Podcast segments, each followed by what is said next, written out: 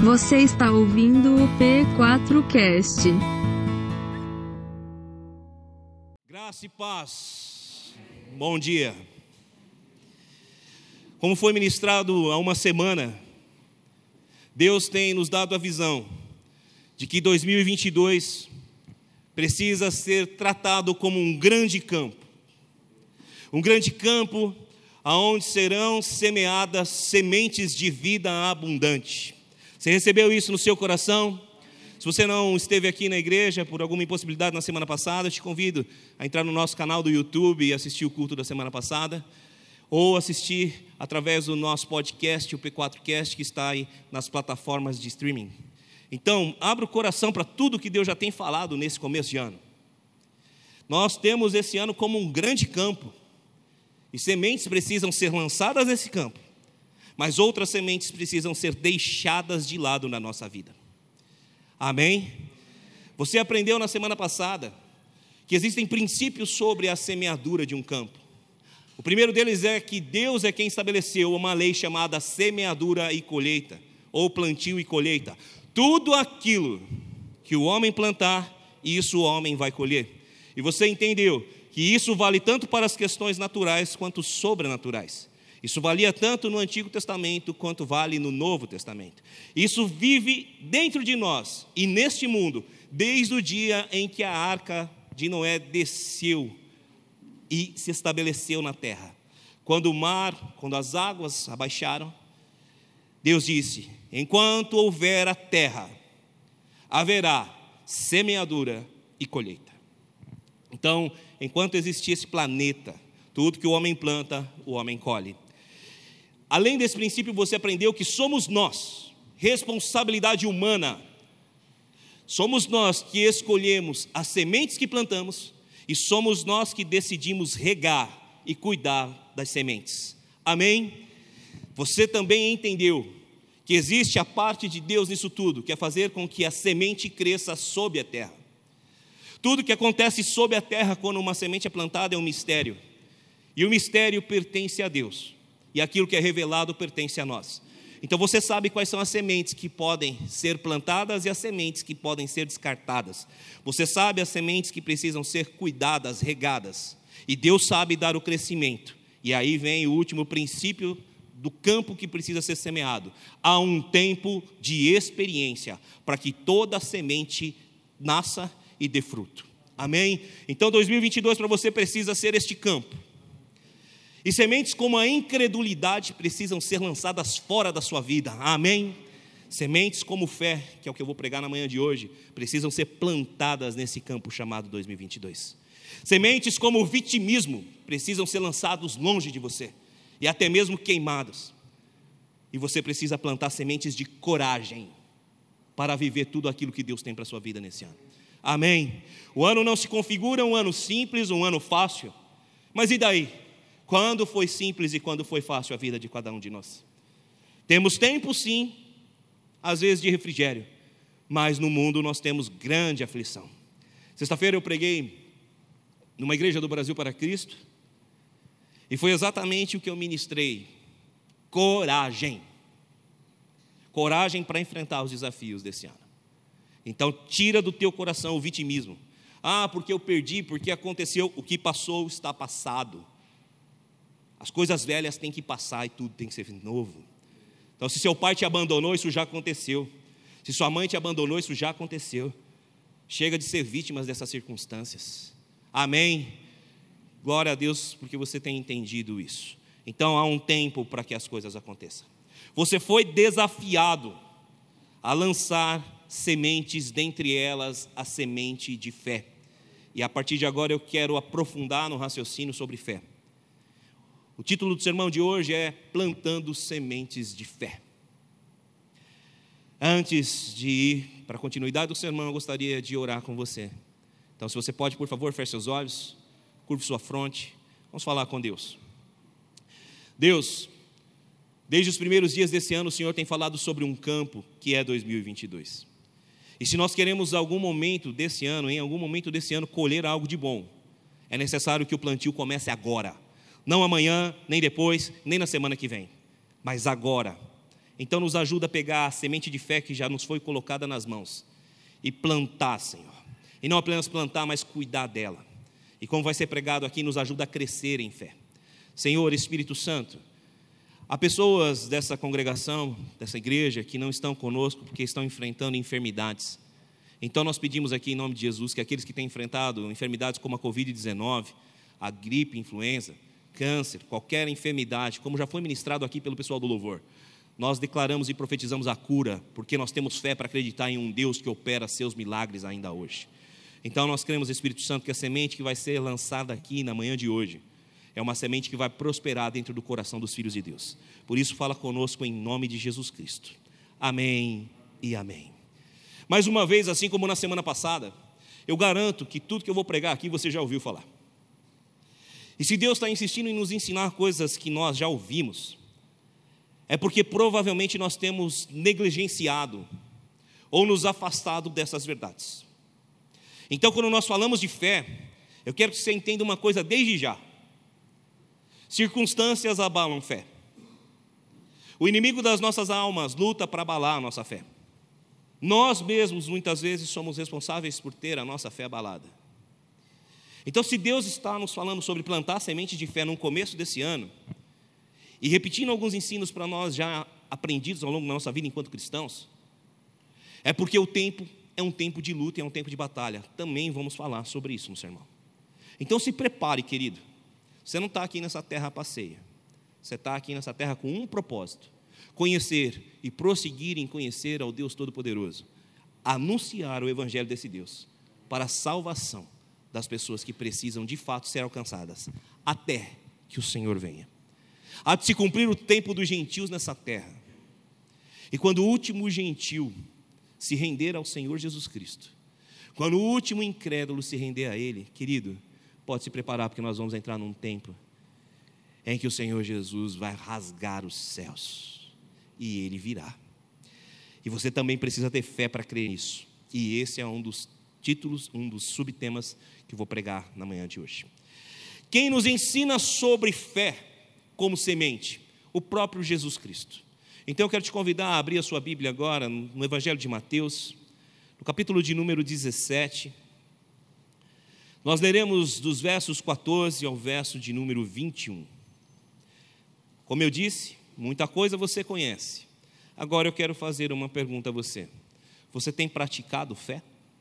Evangelho de Mateus, capítulo 17, versos 14 a 21.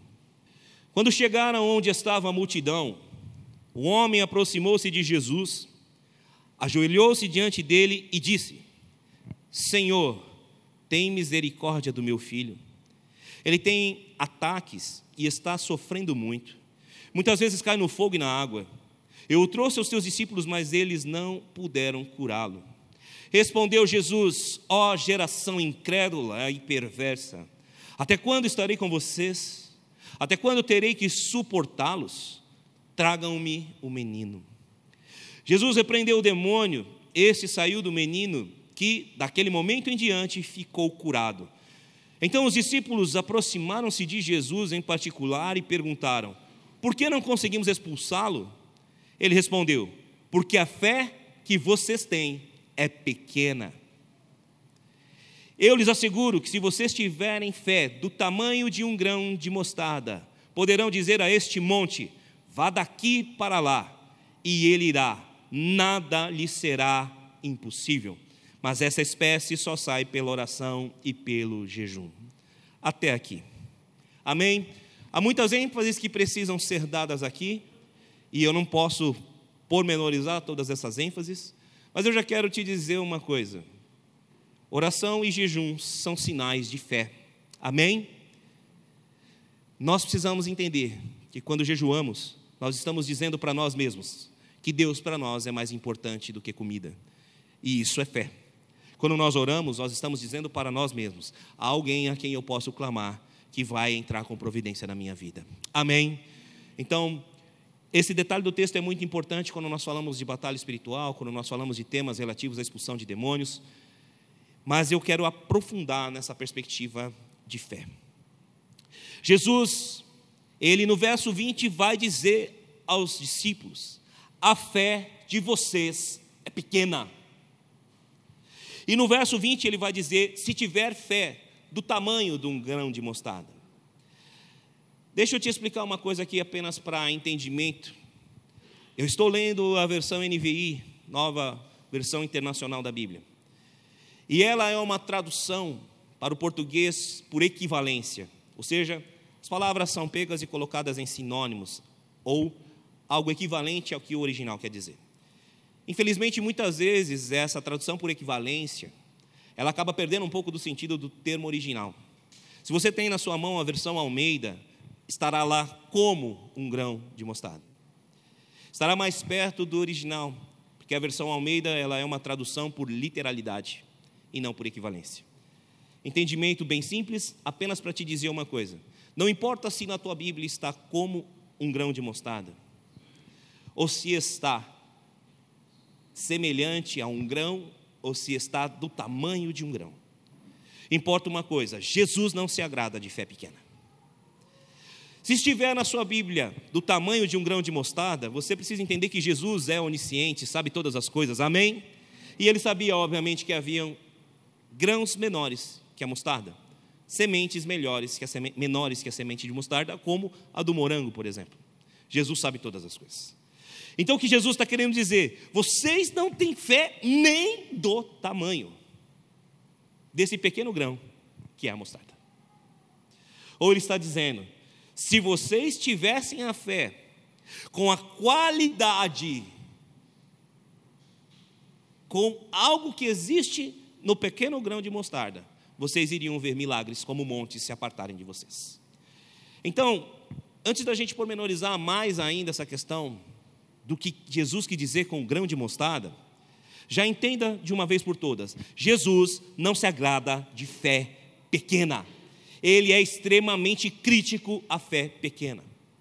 Em um dado momento dos evangelhos, você encontra o apóstolo Pedro, e ele vê Jesus andando sobre as águas, e Pedro diz assim: Se és tu, Senhor, manda que eu, que eu vá ter contigo. E Jesus disse: Venha. Você conhece bem a história. Pedro dá passos e começa a caminhar sobre as águas, mas ele vê o mar agitado, as ondas agitadas, ele sente o vento forte e ele tem medo e começa a afundar. Jesus imediatamente o socorre. Pedro faz a oração mais curta que um crente pode fazer: socorro. E Jesus responde essa oração, lhe dá a mão e o tira de sobre as águas. Mas ao chegar de volta ao barco, Jesus olha para Pedro e diz: Homem de pequena fé, porque teve medo. Então Jesus ele não é nem um pouco a favor de nenhum dos seus discípulos terem uma fé pequena. Ele é crítico a isso. E um exemplo clássico dessa crítica de Jesus está no próprio Evangelho de Mateus, capítulo de número 6. Eu gostaria que você me acompanhasse nos versos de número 28 ao verso de número 30. Como de costume, muitos textos bíblicos serão lidos. Eu vou te esperar em alguns em outros eu vou acelerar. Então, a partir de agora, preste bastante atenção. Amém?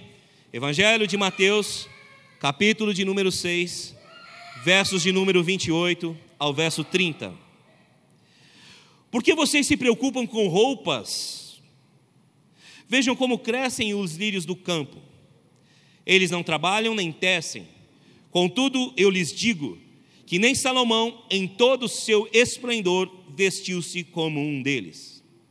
Se Deus veste assim a árvore do campo que hoje existe e amanhã é lançada no fogo, não vestirá muito mais a vocês, homens de pequena fé? Então Jesus aqui está repreendendo aqueles que estavam preocupados com as suas provisões de roupa, comida ou bebida, e os chama de homens de pequena fé. Deixa eu te dizer uma coisa, querido. O tempo de hoje, como já foi ministrado aqui, é um tempo de coragem um tempo de fé. Amém? Você vai ouvir de crise econômica, você vai ouvir de peste, você vai ouvir de um monte de coisa. A pergunta é a seguinte: você vai ser ousado e corajoso nesse tempo? Para investir e acreditar que Deus é provedor na sua vida, que Deus pode te abençoar, que Deus pode abençoar os teus negócios, mesmo em meio à crise, que Deus pode manter a sua vida com saúde, mesmo em meio à crise, e se a crise vier e você for atingido por ela, Deus tem poder para te restaurar, porque o justo pode cair uma vez, mas mil vezes o Senhor o levanta, mil vezes o Senhor restaura a vida do seu justo. É necessário ter fé e fé não é algo simples. Fé é extremamente complexo. Por isso que você precisa entender os princípios de fé. Ah, eu creio mais ou menos, não tem essa de mais ou menos. Se você crê mais ou menos, você vai precisar crescer. Abra o seu coração também para isso. É necessário que nós saiamos do comodismo. Às vezes a gente fica muito acomodado com as situações da nossa vida. As coisas não estão do jeito que gostaríamos mas está dando para levar, e a gente fica acomodado. Se você quer sair do comodismo, você vai precisar de fé, porque só tem um que pode te tirar do comodismo: Jesus Cristo de Nazaré. Havia 38 anos que um paralítico estava à beira do tanque de Betesda, João capítulo 5, aguardando que alguém o jogasse nas águas, quando o anjo viesse e agitasse as águas para que ele fosse curado. Quando Jesus de Nazaré está diante dele e lhe pergunta: O que você quer?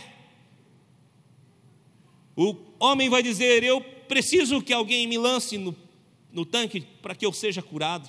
E ninguém me ajuda. 38 anos recebendo esmola, 38 anos dependendo dos outros, 38 anos de miséria, e a cura está diante dele, e a única coisa que ele sabe fazer é se vitimizar, se coita dizer. Porque uma das características das pessoas que são acomodadas e que vivem dentro do comodismo é o vitimismo e a coitadização. Eu nem sei se existe essa palavra. Mas entenda-me da seguinte forma: se você se acha um coitado, você vive dentro dessa condição. Você não é um coitado, você é filho. Você não é um soldado raso, Deus te levantou para ser general nessa terra.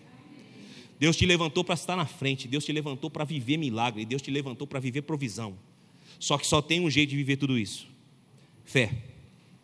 Fé em Deus. Jesus repreende a pequena fé, mas elogia a grande fé das pessoas. Evangelho de Mateus, está bem facinho aí, você pode me acompanhar. Capítulo 15, versos 21 a 28. Saindo daquele lugar, Jesus retirou-se para a região de Tiro e Sidom. Uma mulher cananeia, natural dali, veio a ele gritando: Senhor, filho de Davi, tem misericórdia de mim. Minha filha está endemoniada e está sofrendo muito. Mas Jesus não lhe respondeu palavra. Então seus discípulos se aproximaram dele e pediram: Manda embora essa mulher, pois está gritando atrás de nós. Ele respondeu: Eu fui enviado apenas às ovelhas perdidas da casa de Israel. A mulher veio, adorou-o de joelhos e disse: Senhor, ajuda-me. Ele respondeu: Não é certo dar o pão dos filhos e lançá-los aos cachorrinhos. Disse ela, porém: Sim, Senhor, mas até os cachorrinhos comem da migalha que cai da mesa dos seus donos. Jesus respondeu: Mulher, grande é a sua fé. Seja feito conforme você deseja. E naquele mesmo instante a sua filha foi curada. Quando falamos de semente de fé, Jesus não quer saber de pequena fé. Jesus quer homens e mulheres ousados e insistentes, de grande fé.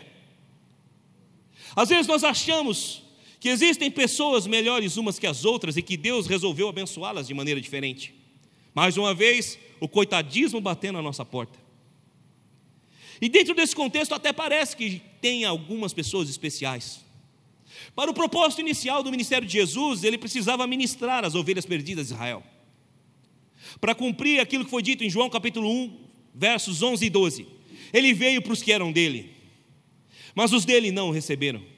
Mas a todos aqueles que a ele receberam, a todos aqueles que nele creram, Deus lhes deu o direito, o poder de serem chamados os seus filhos. Amém?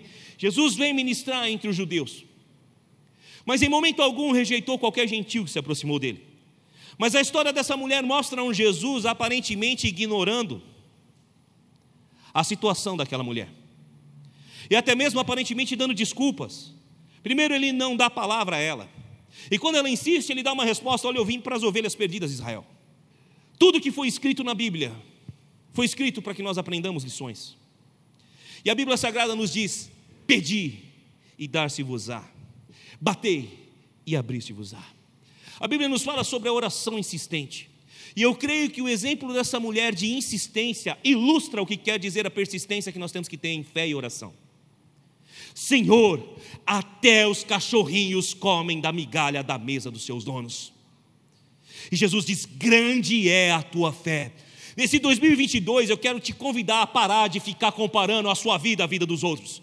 Aquela mulher não fala nada do tipo: Olha, Senhor, eu não sou como eles, eles são melhores que eu. Não, aquela mulher vai dizer: Até os cachorrinhos comem da migalha da mesa dos seus donos. Ela pode reconhecer o seu estado de inferioridade em relação àqueles que Jesus está falando, mas ela reconhece que, mesmo se sentindo inferior e reconhecendo o seu estado, ela tem direito até mesmo às migalhas que Jesus tem a oferecer. Agora preste atenção, eu amo muito ouvir o pastor Luciano Subirá quando ele diz isso. Querido, diz o pastor Luciano. Se aqueles que estão comendo as migalhas que caem da mesa recebem libertação e cura, imagina você que é filho de Deus, que foi convidado a assentar à mesa do rei e partilhar de tudo aquilo que ele conquistou na cruz. O que é que você acha que tem para você? Conforme Romanos capítulo 8, versos 14 a 17 vai nos dizer: Nós somos filhos de Deus, herdeiro de Deus e co-herdeiros com Cristo, se participarmos dos seus sofrimentos, para que possamos partilhar da sua glória. A vida cristã é sim os sofrimentos de Cristo. E que Cristo sofreu o que ele sofreu, ele sofreu por amor ao perdido. Por isso nós precisamos sofrer por amor ao perdido. Ele sofreu sim também as dificuldades da vida, sentiu fome, sentiu sede, foi rejeitado, e você tem sentido muitas vezes essas coisas e participado dos sofrimentos de Cristo. Participar dos sofrimentos de Cristo é entender o que ele quis dizer no alto da cruz quando disse: Deus meu, Deus meu, por que me abandonaste? Porque o sofrimento, ápice do ser humano, é sentir-se abandonado pelo próprio Deus. Participar dos sofrimentos de Cristo é, apesar de tudo isso, poder dizer: Eu sei em quem eu tenho crido e também sei que é poderoso para fazer infinitamente mais do que aquilo que eu posso pedir, pensar e imaginar. Participar dos, do, sofrimentos de Cristo é ter fé que Deus é poderoso e confiar a Ele o teu espírito, como no alto do madeiro Ele fez. Agora, se você já tem participado dos sofrimentos de Cristo, comece a ter fé para crer que você também pode entrar na glória de Cristo e viver nessa vida o melhor que Jesus tem: cura, libertação, restauração e provisão, porque o ladrão sim veio tão somente para matar, roubar e destruir, mas Jesus veio para trazer vida e vida em abundância. Eu já cansei de ensinar, mas vou voltar a repetir. Por causa de religiosidade, muitas pessoas creem que vida abundante é, na, é lá no céu. E no céu não pode existir abundância, porque abundância é o contrário de escassez. E se não há escassez no céu, lá existe apenas plenitude, porque o próprio Deus é o sol que ilumina a cidade. Já não há mais choro, nem dor e nem ranger de dentes. Então lá não precisa de abundância, nós precisamos de abundância nessa terra. Jesus foi quem disse no mesmo texto que eu acabei de citar, do Evangelho de João, capítulo 10, só que no verso 9. Eu sou a porta. Quem entra por mim encontrará salvação. Entrará e sairá e encontrará pastagem. Jesus não veio apenas a esse mundo oferecer a salvação, e diga-se que essa é a coisa mais importante que ele nos deu, mas ele também veio oferecer provisão e pastagem para você, cristão. Você participe do sofrimento de Cristo, não abra mão da sua fé, mas também deseje viver tudo o que Deus tem para nós mediante a obra vicária de Jesus Cristo. Você crê nisso? Diga amém. Essa é uma batalha. É uma batalha espiritual e uma batalha também mental. Espiritual, porque nós estamos falando de fé, que é algo sobrenatural. Mas também é mental, porque você foi ensinado que cristão tem que sofrer, que cristão tem que chorar. Sim, cristão não apenas tem como vai sofrer e vai chorar, mas a vida cristã é muito mais do que choro e tristeza. Jesus passou fome, mas também se banqueteou em várias mesas. E foi ele mesmo quem disse: Vocês me chamam de comilão e beberrão. Jesus sim foi abandonado por pessoas que ele amava, mas teve a fidelidade daqueles homens que sacoalharam a terra, que sacudiram as coisas. Jesus foi homem que viveu tanto o melhor quanto o pior dessa terra. Infelizmente, podemos dizer, muito mais o pior do que o melhor. Mas ele entendia que o reino dele não era deste mundo. Sim, talvez nesse mundo vamos viver muitas coisas ruins. E as coisas ruins na nossa mente têm muito mais peso do que as coisas boas, porque nós temos um viés cognitivo negativo no nosso cérebro. E damos muito valor ao ruim, ao negativo. Mas Deus está mudando a sua história. E Deus está te ensinando a acreditar que a transcendência e a fé podem te levar a viver uma vida diferente nesse ano. Você entende isso? Diga amém. Maior é o que está em nós do que aquele que está nesse mundo. Amém. Então sente-se à mesa do Cordeiro Santo de Deus e desfrute do lugar de filho. Para isso, saia do comodismo e do vitimismo. Existia um homem na Bíblia chamado Mefibosete. Na história de Israel, esse era um descendente de Saul. E quando o rei Davi assume o seu reinado, Davi descobre que existia um homem descendente de Saul, descendente de Jonatas. E esse homem era aleijado das pernas, porque em uma fuga, a sua ama, ao correr, caiu com ele no chão, e ele se tornou aleijado. Quando Davi, o rei, o senhor de todo Israel, sabe da notícia de que existe esse descendente de Saul, de Jonatas, apesar de Saul ter sido seu inimigo, Davi manda buscar Mefibosete. E sabe qual é a visão que Mefibosete tem de si mesmo? Eu sou como um cão. Porque ele tinha esse vitimismo, e esse coitadismo. Apesar de ser de família nobre, pelo fato de um dia ter se tornado aleijado, ele só conseguia olhar para sua dificuldade. Muitas vezes assim tem sido você e eu. Pelas nossas dificuldades, quedas, que nos fizeram mancos, coxos, nós estamos nos coitadizendo. E quando chegamos diante da mesa do Rei dos Reis, o Senhor dos Senhores Jesus Cristo, ele está dizendo: Você é um filho, mas você diz: Eu sou apenas um cachorro. Eu quero te dizer uma coisa: Deus não tem cachorros, Deus não tem empregados, Deus tem filhos amados. Davi representa Jesus Cristo, Mefibosete representa cada um de nós. Um dia fomos, em termos de família e humanidade, todos inimigos de Deus. Mas o Rei dos Reis e Senhor dos Senhores, assim como o Rei Davi, não era vingativo, mas era perdoador. E Davi diz que nunca mais Mefibosete passaria necessidade. E que todos os campos que pertenciam a Saul deveriam ser devolvidos a ele. E do dia para a noite, com uma ordem do rei, um aleijado sentou-se à mesa desse rei e tornou-se proprietário de terras. Eu quero te dizer que você não está nessa igreja para melhorar, mas para ser mudado, porque Deus vai mudar você de um aleijado que não tem nada, para alguém que senta na mesa dos reis dos reis e senhor dos senhores, e que Ele restaurará todas as coisas na sua vida. Basta que você tenha fé, como um grão de mostarda, que não é uma fé pequena, mas é uma fé com uma qualidade especial. E agora nós entendemos aquilo que Lucas vai dizer a respeito do que Jesus falou sobre o que é o reino de Deus, que é comparado à semente de um grão de mostarda. Abra sua Bíblia no Evangelho de Lucas, capítulo 13, verso de número 18 ao verso de número 19. Você está recebendo essa palavra no seu coração aí? Chega de vitimismo, chega de coitadismo, tenha coragem e tenha fé para plantar tudo aquilo que Deus tem para a sua vida ao longo desse ano de 2022. Você diz amém para isso? Louvado seja o nome do Senhor. Lucas capítulo 13, versos de número 18 ao verso de número 19. Então Jesus perguntou: Com que se parece o reino de Deus? Com o que o compararei? É como um grão de mostarda que um homem semeou em sua horta. Ele cresceu e se tornou uma árvore, e as aves dos céus fizeram ninho em seus ramos. Amém.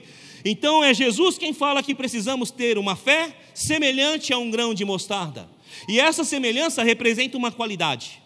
E qual é a qualidade do grão de mostarda? Apesar de ser uma semente pequena, quando plantado sobre a terra, ele começa a criar raízes e vai se tornar uma árvore que vai dar morada às aves. Assim precisa ser a sua fé. Jesus fala da semente de mostarda como o reino de Deus. Porque o que é o reino de Deus? Num dos textos mais poderosos do Antigo Testamento, Davi, desculpe, Daniel, vai interpretar o sonho do rei Nabucodonosor. E ele sonhou com uma estátua, cuja cabeça era de ouro, cujo peito e os dorsos eram de prata, cujo ventre era de bronze, e cujas pernas eram ferro, e os pés eram ferro misturado com barro. Quando Daniel interpreta essa visão, Daniel vai dizer ao rei o seguinte: A cabeça de ouro é você, ó rei. Você é a cabeça de ouro, porque não há reino poderoso como o seu. Mas depois de você virá outro reino, que não será poderoso como o seu, mas tão poderoso quanto. E depois outro reino, inferior ao segundo reino. E depois mais um reino, também inferior ao outro. Os historiadores e teólogos dizem que o primeiro rei é Babilônia, porque representa Nabucodonosor. O segundo rei, é reinado é o Império Medo-Persa. O terceiro é o Império Grego de Alexandre o Grande. E o quarto reino é o Império Romano. O ferro, que nunca foi glamuroso como os anteriores, mas que foi poderoso como o ferro para destruir. E a Bíblia diz que os pés da estátua têm ali o ferro misturado com barro, o que apresenta que nos últimos tempos nunca haverá um reinos tão poderosos quanto esses foram. Mas não é aí que para a visão. A Bíblia fala que uma pedra lançada sem o auxílio de mãos acertaria a base da estátua.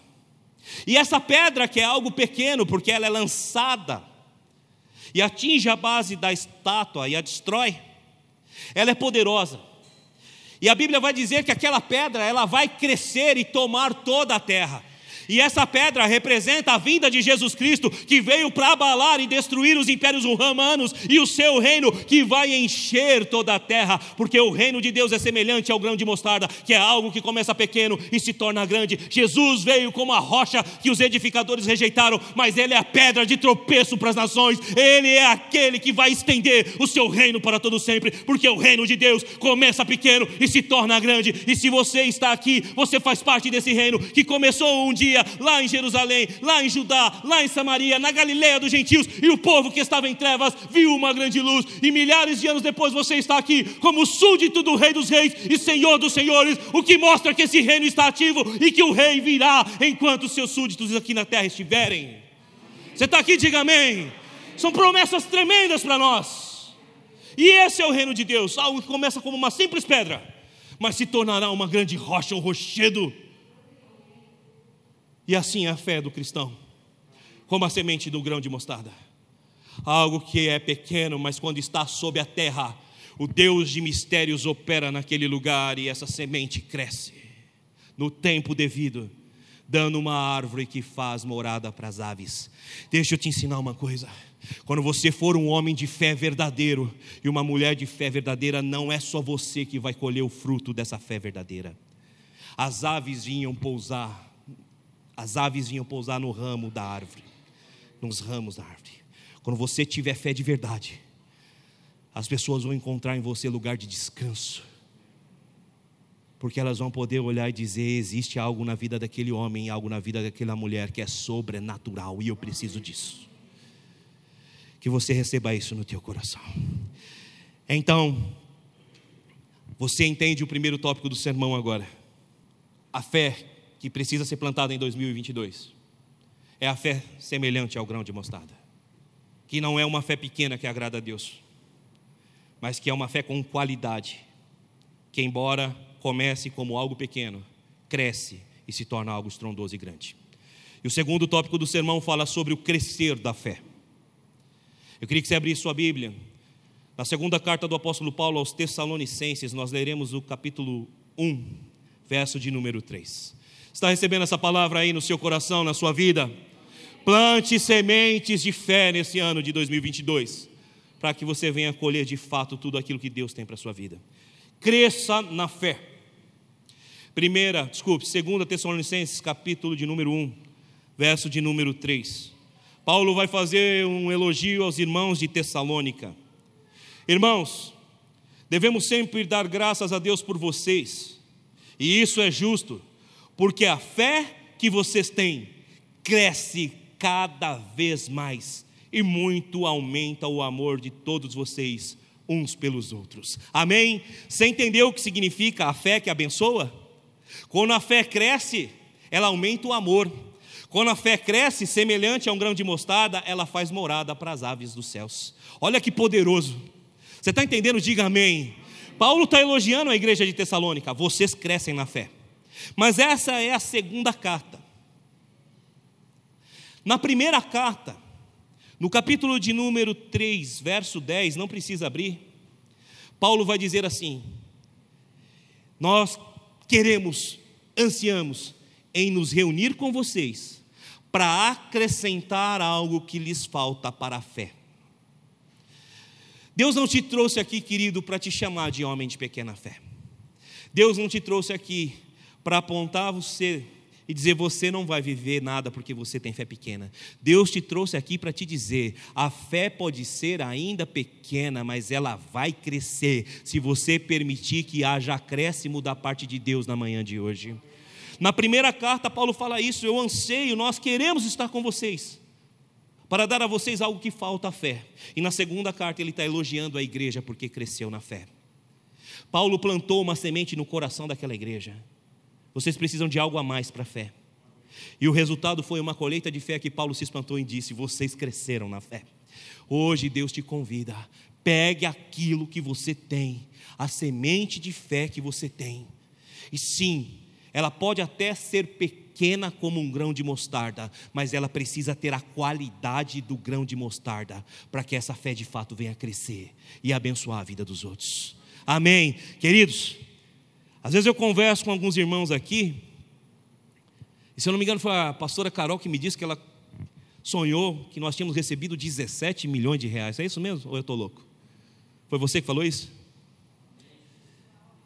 Uau! E ela falou assim: Eu sonhei isso. Você tem fé para ofertar 17 milhões de reais aqui na igreja? Porque a fé, como um grão de mostarda, traz a bênção para os irmãos. Pastor Daniel quer que nós venhamos a sustentar e cuidar de mil missionários. Esse é o sonho dele. Você tem fé? Você tem fé? Eu estou pregando como sobre fé numa igreja pentecostal e eu pergunto: você tem fé? Fogo e fé é o que falta no nosso coração muitas vezes. Por isso que Deus está aqui para te ajudar na incredulidade. E nós vamos tratar disso já já. Porque eu sei que apesar do que eu estou pregando, muitos de nós estão assim, amém. Desculpe, mas eu vou falar uma palavra que eu falei na igreja que eu preguei até me arrependi. Mas aqui eu estou na minha casa e eu vou dizer: Amém é o escambau. Amém é para fraco. Nós dizemos amém, amém e amém. Assim seja. Ou você acha que quando Deus disse ao povo que estava cercando Jericó: quando vocês estiverem diante da muralha, vocês vão gritar. E eles fizeram assim: ah. Você sabe que quando nós lutamos taekwondo, uma das coisas que o mestre mais pede para a gente é gritar quando a gente está atacando. Sabe por quê? Porque o grito transmite a energia do golpe. É claro que eu não quero te ensinar uma doutrina do grito aqui na igreja. Mas eu quero te ensinar que o seu amém pode ser a energia de fé que está faltando para você dentro do seu coração. Eu quero te ensinar que homem e mulher de Deus tem que ter postura. Homem e mulher de Deus tem que saber que está à frente e que precisa batalhar pela família e batalhar para a fé. E daqui a pouco a gente vai falar mais sobre isso. Agora, por quê que os tessalonicenses precisariam crescer na fé? Pelo mesmo motivo pelos quais você precisa crescer na fé. Eles cresciam na fé porque tinham que enfrentar perseguição. Deixa marcado esse texto de Tessalonicenses e vai comigo para Atos dos Apóstolos, capítulo de número 17. Paulo vai falar sobre o que aconteceu em Tessalônica, a cidade dos Tessalonicenses. Atos dos Apóstolos, capítulo de número 17, verso 4. Paulo e Silas foram pregar em Tessalônica, e muitos judeus se converteram, e olha o que eles ganharam. Alguns dos judeus foram persuadidos e se uniram a Paulo e Silas, bem como muitos gregos tementes a Deus. E não poucas mulheres de alta posição. Para um pouquinho aqui. Você sabe quando a igreja de fato vai ser perseguida? Quando começar a haver conversão de gente assim. Religioso, gente de padrão, poder aquisitivo. E ó, já está acontecendo. Quem tem ouvidos, ouça. Vários empresários milionários têm feito culto ao Senhor em um monte de lugar aí. Eu vou citar o nome de um deles, apenas para que você entenda. E aqui eu não estou fazendo uma defesa, um ataque ou não. Existe um homem nessa nação cujo nome dele é Pablo Marçal. Eu conheço um pouco dele, já ouvi muitas palavras dele.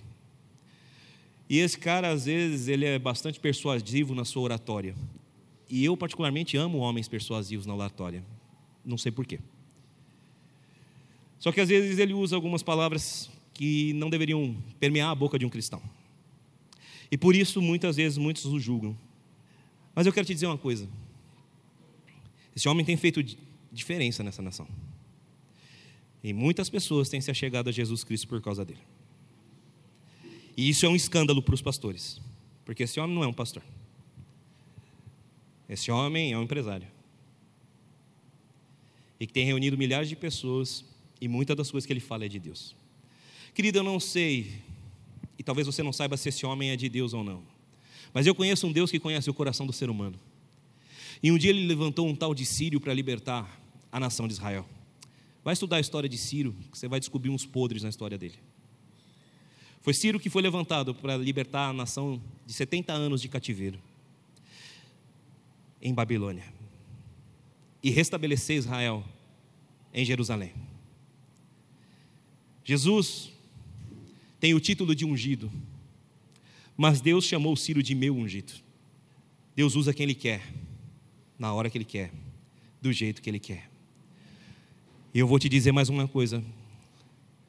O grande problema da igreja hoje, talvez não sejam os homens que falam algumas coisas que não deveriam falar no púlpito, como escambau, por exemplo, que eu falei aqui.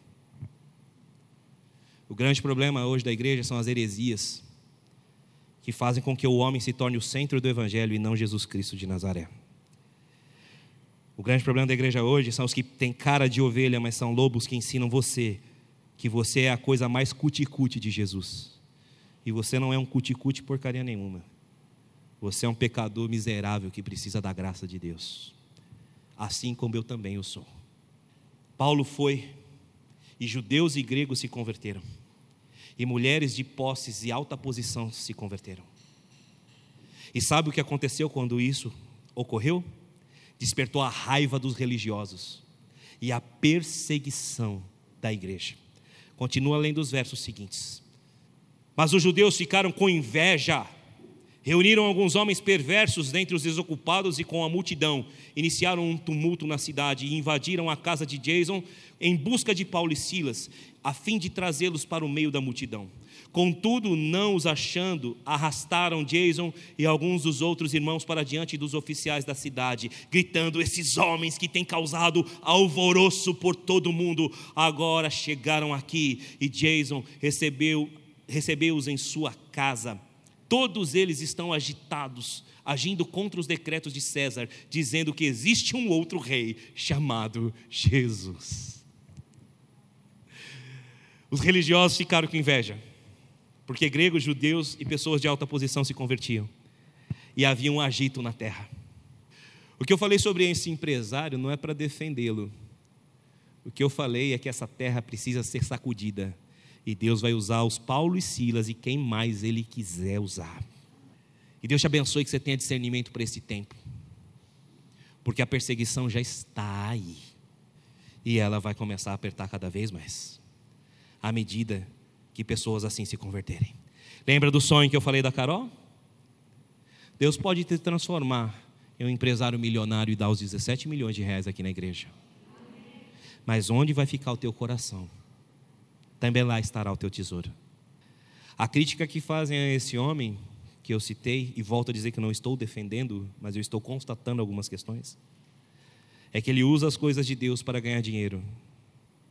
Eu tenho que te dizer que muitas mulheres que se converteram pelas coisas de Jesus e as coisas de Deus que o próprio Jesus fazia, usavam o dinheiro para manter a obra de Deus. Deus não vê como o homem vê. E ele chama o imperador sanguinário de meu ungido. Se ele faz isso, ele pode usar empresários, ele pode pegar o ímpio e transformá-lo num homem bom. Uma das coisas mais bonitas que eu vi desse homem que eu citei, Pablo Marçal, foi alguns ensinos que ele deu recentemente a uma multidão num lugar chamado Goiânia Arena, onde ele chama um encontro chamado Encontro de Generais ou chamado dos Generais. E eu vi esse cara pregar e ajudar muita gente. E criticaram esse cara porque tinha uma mulher cadeirante lá no meio da multidão e ele foi orar por aquela mulher, a mulher não levantou. Talvez muitos dos que criticaram nunca tiveram coragem de tentar tirar um cadeirante da cadeira de rodas. Antes de criticar a fé de alguém, comece a criticar a sua própria fé. Isso não está nem no meu sermão, mas eu quero te dizer: Deus vai chamar quem Ele quer e vai usar do jeito que Ele quer. Se você não clamar, as pedras clamarão. Deus não levantou um general judeu para libertar o povo. Deus levantou um conquistador persa para libertar o seu povo. Jesus não chegou sentado num cavalo branco nas ruas de Jerusalém, mas montado num jumentinho. Deus usa as coisas loucas do mundo para confundir as sábias. E quando ele faz isso, a terra é chacoalhada. E quando a terra é chacoalhada, a igreja é perseguida, mas o nome de Jesus é glorificado. E é por isso que eles precisavam crescer na fé, porque os dias são maus e você precisa tomar posse de tudo que Deus te chamou.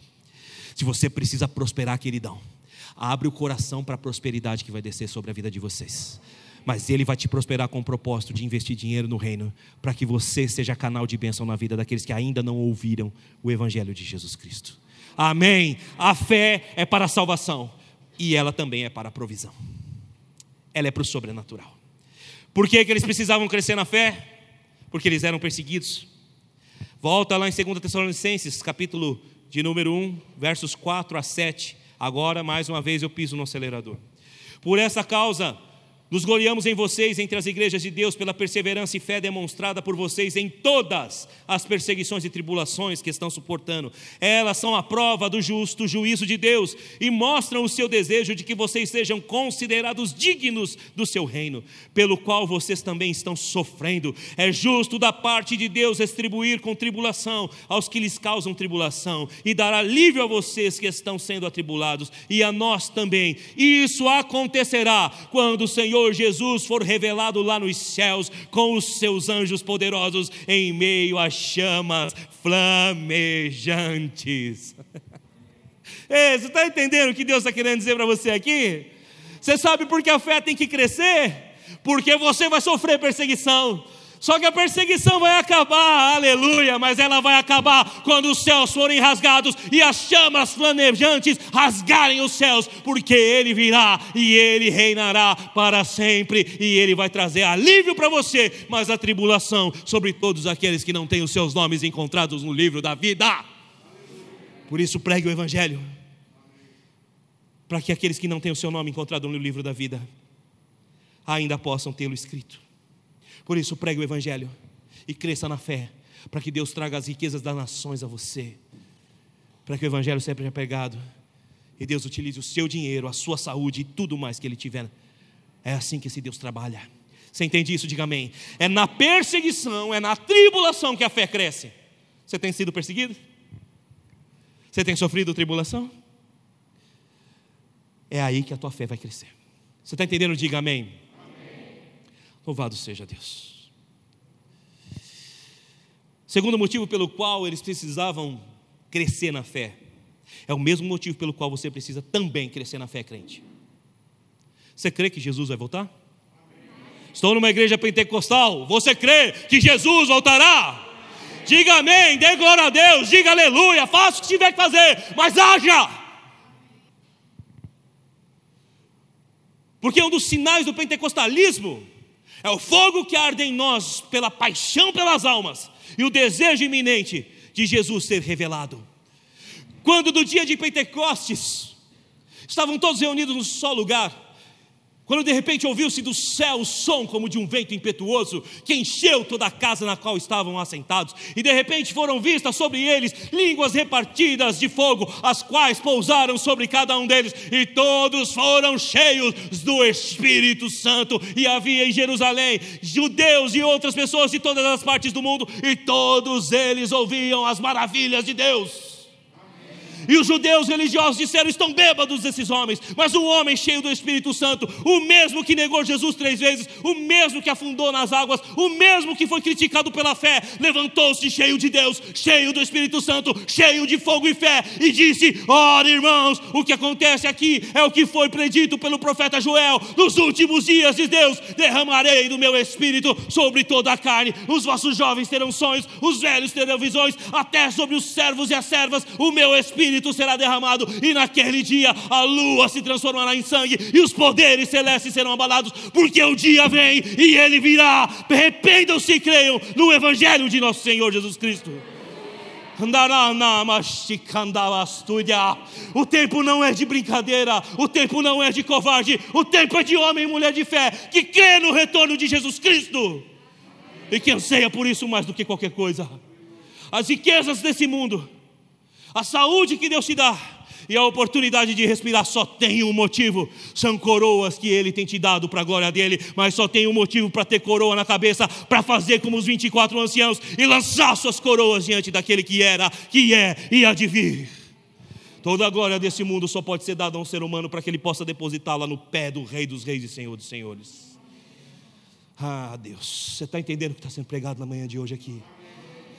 Cresça na fé para crer e enfrentar a tentativa do engano que tentou derrubar a fé dos Tessalonicenses e que tem tentado derrubar a fé da igreja.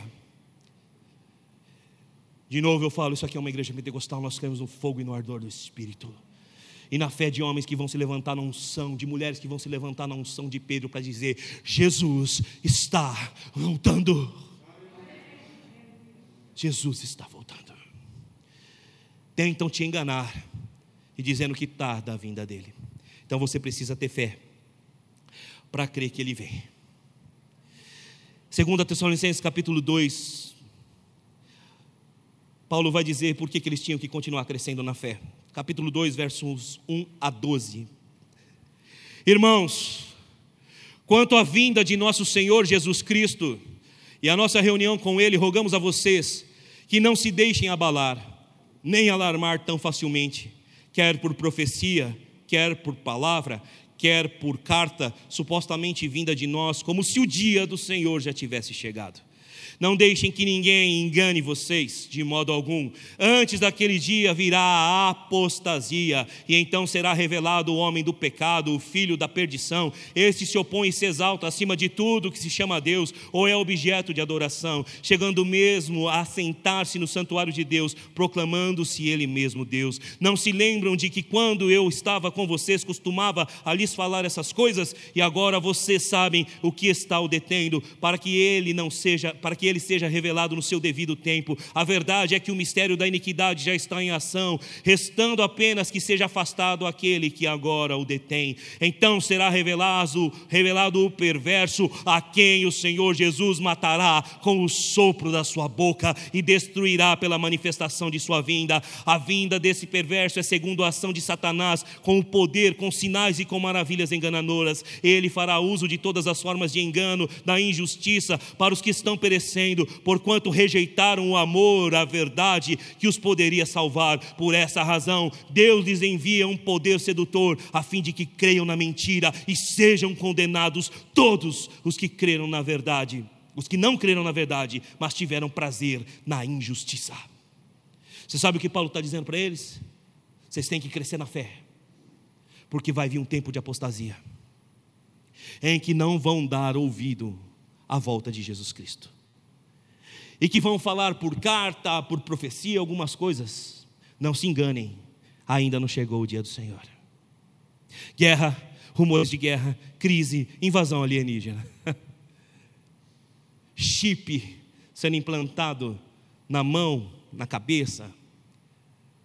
Acessar a internet por um chip implantado na cabeça através dos pensamentos. Você acha que isso está longe? Não está. Está bem pertinho. E já está acontecendo, viu, querido? Apenas para aguçar a sua curiosidade. www. Já fez isso? Digitou www? Já? Amém? Rede Mundial de Computadores? É muito interessante que a Bíblia fala que a marca da besta é um número 666. E muitas vezes as letras eram usadas em forma de número para confundir as pessoas para que não entendessem a mensagem. E o 666 já foi entendido como o nome de Nero, aquele que perseguiu a igreja, incendiou cristãos para iluminar Roma, lançou-os nas arenas dos gladiadores e dos leões. Mas tem uma coisa muito interessante, que a sexta letra do alfabeto hebraico chama Vav, com W. Deu para entender o que eu estou tentando dizer?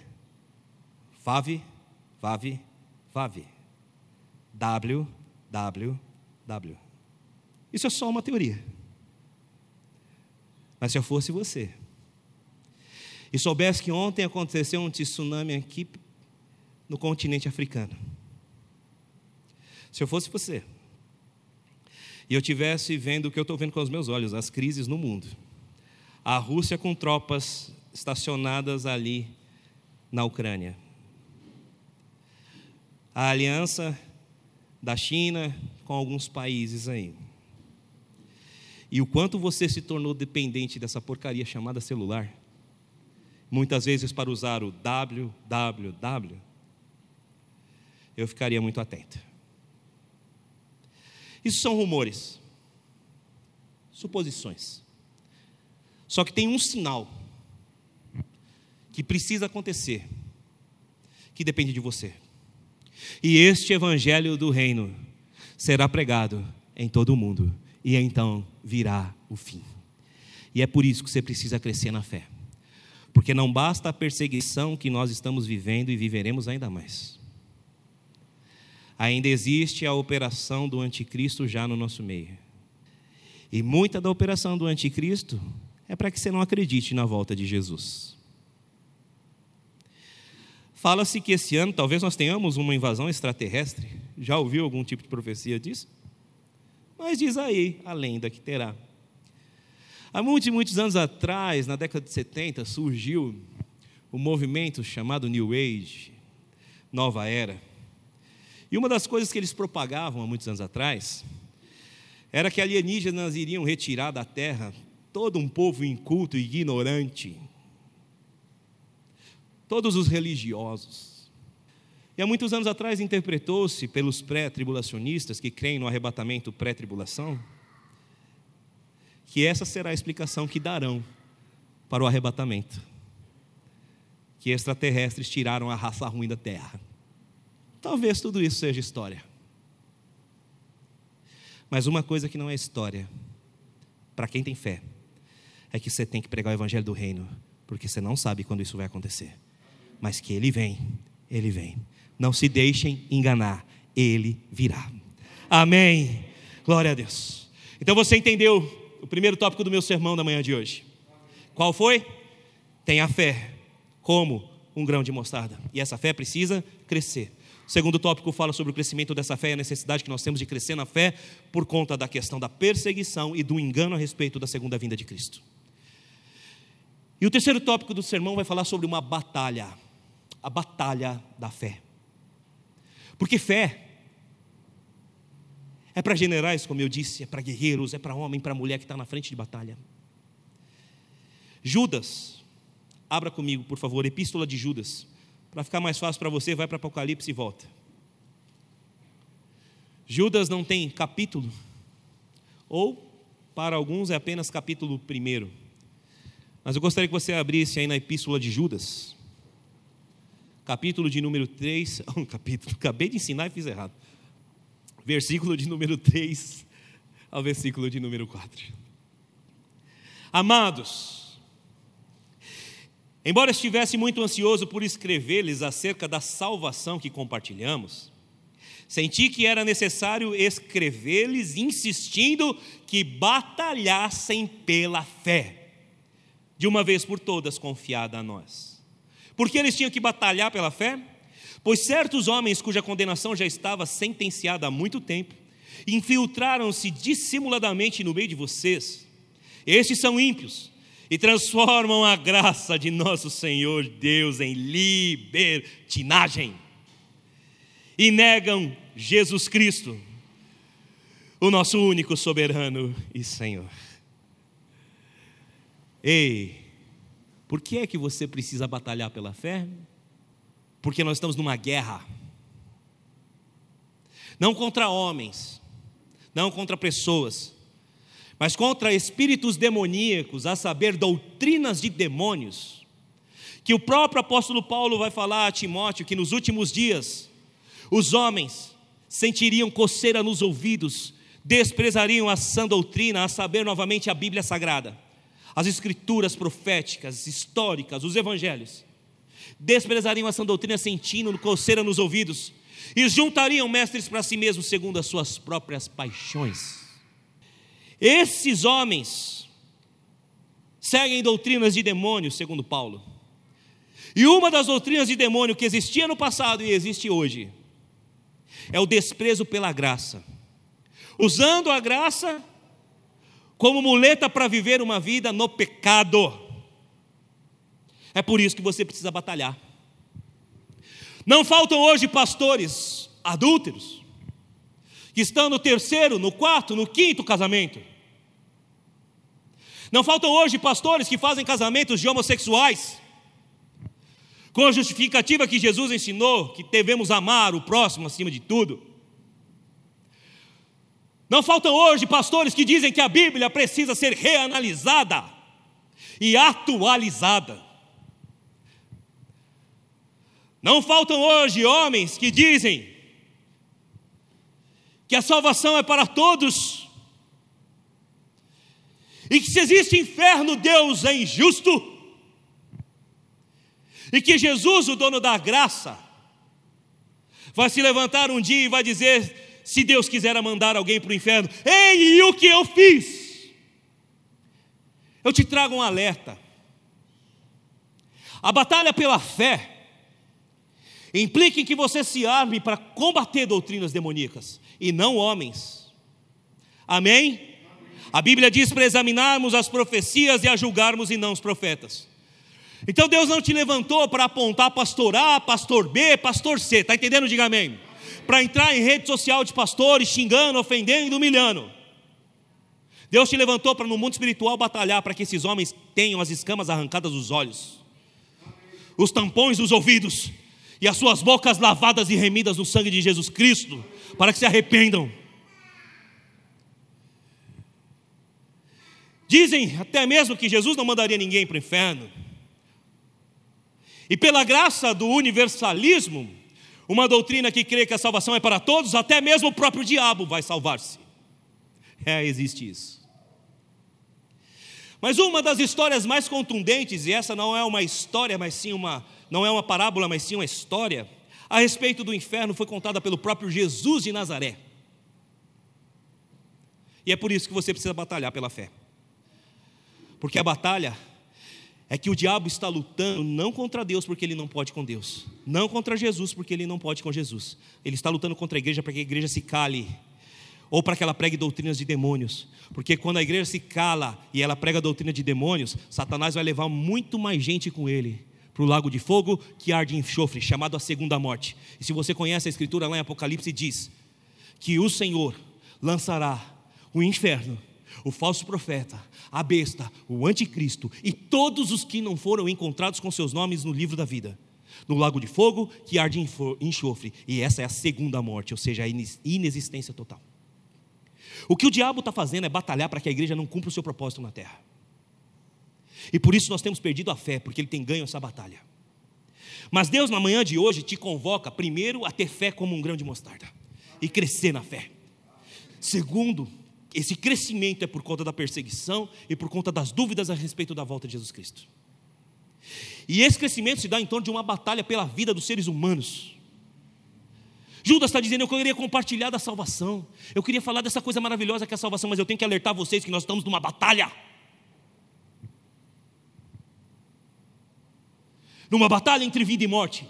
Não a nossa vida e nossa morte, porque nós já vencemos essa vida, porque nós somos de Cristo Jesus, mas entre a vida e morte das pessoas que nós amamos e que estão indo a passos largos para o inferno, porque não creem em Jesus Cristo, ou que blasfemam contra o nome de Jesus, ou que creem em doutrinas de demônios, ou até mesmo que creem que um Salvador pode vir de Brasília, ou de Washington, ou de Paris.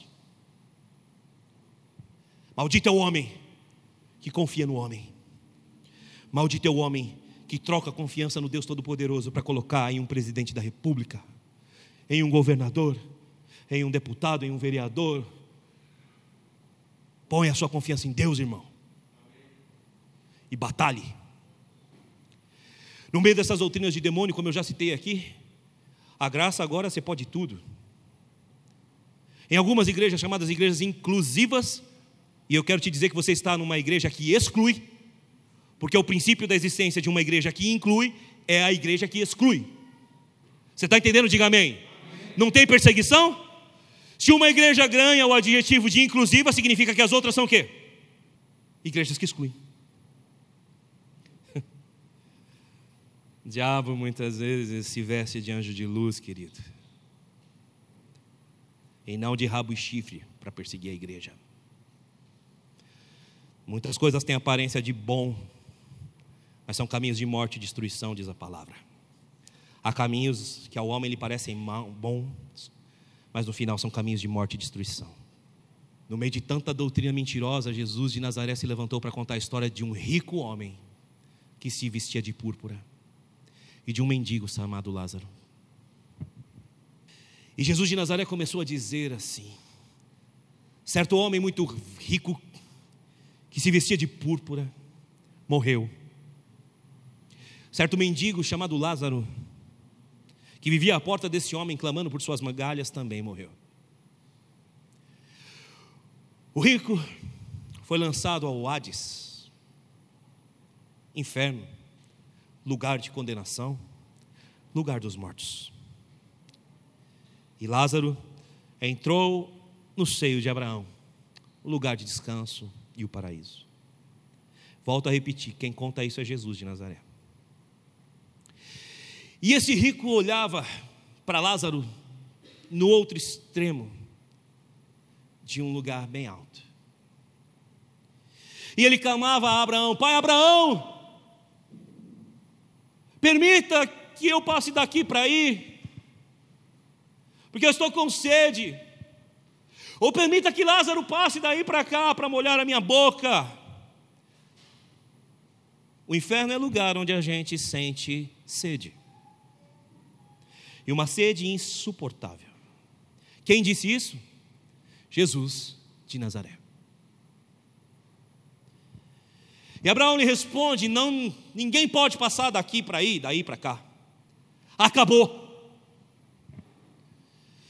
E aquele homem vai insistir, porque ele tem uma família, e ele sabe que aquela família dele caminha a passos largos para o Hades.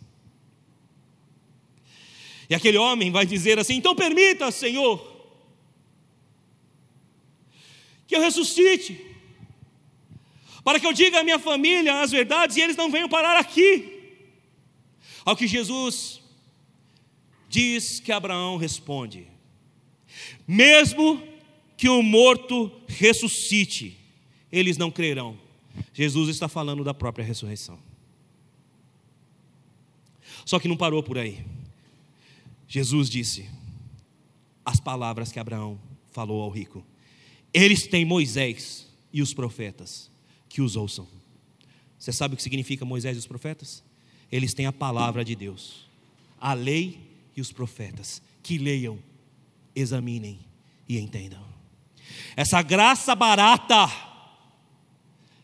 que está sendo vendida aí, tem eliminado a Escritura, que é o único caminho verdadeiro de luz que nós podemos seguir para conhecer as verdades bíblicas. E se você é crente, cristão e acredita que isso aqui apenas contém a palavra de Deus, você está dentro dessa graça barata. Porque isso aqui não apenas contém a palavra de Deus, é a palavra de Deus. Quem tem ouvidos, ouça o que o Espírito diz à igreja. Da sua boca sai uma espada poderosa de dois gumes. Em sua coxa está escrito um nome: Rei dos Reis e Senhor dos Senhores. E ele há de voltar e vai acabar com esse reino de trevas maldito. Prega o evangelho porque você está numa batalha pelas almas de pessoas que estão indo para o inferno por causa de doutrina de demônio. Você está entendendo? Diga amém. O que Judas está dizendo que eles viviam naquele tempo, nós vivemos nesse também. Pessoas infiltradas no meio da igreja. Nessa batalha, nós precisamos entender que nós não estamos na terra passeio, como eu já disse. Paulo vai falar sobre a sua vida, segunda de Timóteo, capítulo de número 4, versos 6 a 8. Eu já estou sendo derramado como oferta de bebida. Está próximo o tempo da minha partida. Combati o bom combate. Terminei a carreira. Guardei a fé. Na batalha pela fé, você tem uma missão: combater, até terminar de combater. E durante o combate, guardar a fé. Você está entendendo? Diga amém. As circunstâncias da vida, as heresias pregadas às doutrinas de demônio e o próprio diabo têm trabalhado para destruir a fé da igreja. Todos lutam para acabar com a fé capaz de mover os montes. Porque o diabo, mais uma vez enfatizo, não luta contra Deus, não luta contra Jesus. A luta é contra a igreja. Mas foi o Senhor da igreja, o nosso general, quem disse: as portas do inferno não prevalecerão contra a minha igreja. E essa não é a visão de uma igreja covarde e sem fé. Essa é uma visão da igreja gloriosa, do exército com bandeiras, formoso como a lua, brilhante como o sol, a noiva de Cristo, que tem as suas vestiduras adornadas com linho fino, puro, de ouro, preparada para derrubar o inferno e saquear de lá as almas dos perdidos. Você está entendendo a seriedade do que está sendo pregado aqui? Ah, querido, como eu queria pregar agora sobre primícia, sobre dinheiro, sobre a semente da grana que você vai depositar aqui, mas Deus mandou pregar sobre fé. E não sobre dinheiro. Porque sem fé, você vai ter dinheiro e vai para o inferno, porque quem está lá é um rico cheio da grana. Sem fé para entender que quem prospera é Deus. E que tudo que Deus te dá é para a glória dele, você vai para o inferno com dinheiro e tudo. Porque uma coisa é certa: o dinheiro não pode salvar da condenação. Assim como a falta dele não necessariamente vai te levar para o céu. Presta muita atenção. O que faz alguém estar no inferno ou estar no céu é a ausência de fé em Deus, no Deus de Abraão, de Isaac e de Jacó. Amém. Quarto e último tópico do meu sermão os tipos de fé nos quais precisamos crescer e batalhar para manter. Eu quero te apresentar alguns tipos de fé que estão nas entrelinhas de tudo aquilo que eu preguei aqui. E que você precisa de fato crescer e guardar. O primeiro tipo de fé que você precisa ter é a fé para crer que Jesus é o seu Salvador, mas também o seu Senhor. Romanos capítulo 10, versos de número 9 a 10. Romanos 10, versos de número 9 a 10. Eliezer, ministra para mim, eu me rendo, por favor. Lembra qual que é, né? Vento de poder sopra em meu viver. Faz o teu querer em mim. Ei, Espírito Santo está aqui na manhã de hoje. E esse vento de poder vai soprar dentro de você. A semente de fé que está plantada na terra do teu coração, ela vai crescer aí, ela vai brotar aí dentro de você, e ela vai servir de ajuda a muitas pessoas que precisam de ajuda. Por isso, pega os tipos de fé que eu vou te apresentar e batalha por eles, e cresce neles, e os mantenha até o final do combate nessa terra. Você está aqui, está entendendo? Diga amém. Romanos 10, versos 9 e 10. Se confessar com a sua boca que Jesus é o Senhor e crer em seu coração que Deus o ressuscitou dentre os mortos, será salvo. Qual é o antídoto que nós precisamos na batalha da fé para vencer essa graça barata usada para libertinagem? A graça barata te ensina que Jesus é o teu Salvador. Sim, a graça barata reconhece que nós precisamos de um Salvador mas ela não reconhece que nós precisamos de um Senhor. A palavra curios ou kyrios, do original grego usada para definir Senhor, significa alguém que é dono de algo. Você é uma posse exclusiva do Senhor Jesus Cristo. Você é uma posse dele. E ele não te fez escravo mas Ele quer que você tenha um comportamento de submissão a Ele, assim como os escravos se submetem ao seu Senhor. E aquilo que o Senhor diz é mandamento. Só que nós não somos escravos do amor, do medo, nós somos escravos do amor, filhos de Deus. Eu não sou mais escravo do medo, diz uma canção, eu sou filho de Deus. A graça barata diz que Jesus salva,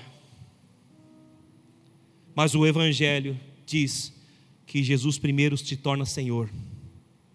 Quem confessa Jesus com a boca, crê que Ele é Senhor, com os seus lábios.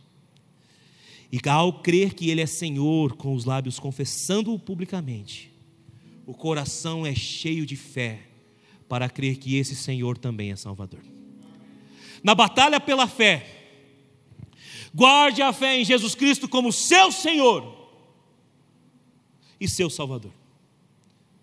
Seu Senhor, porque você vai precisar prestar contas a Ele.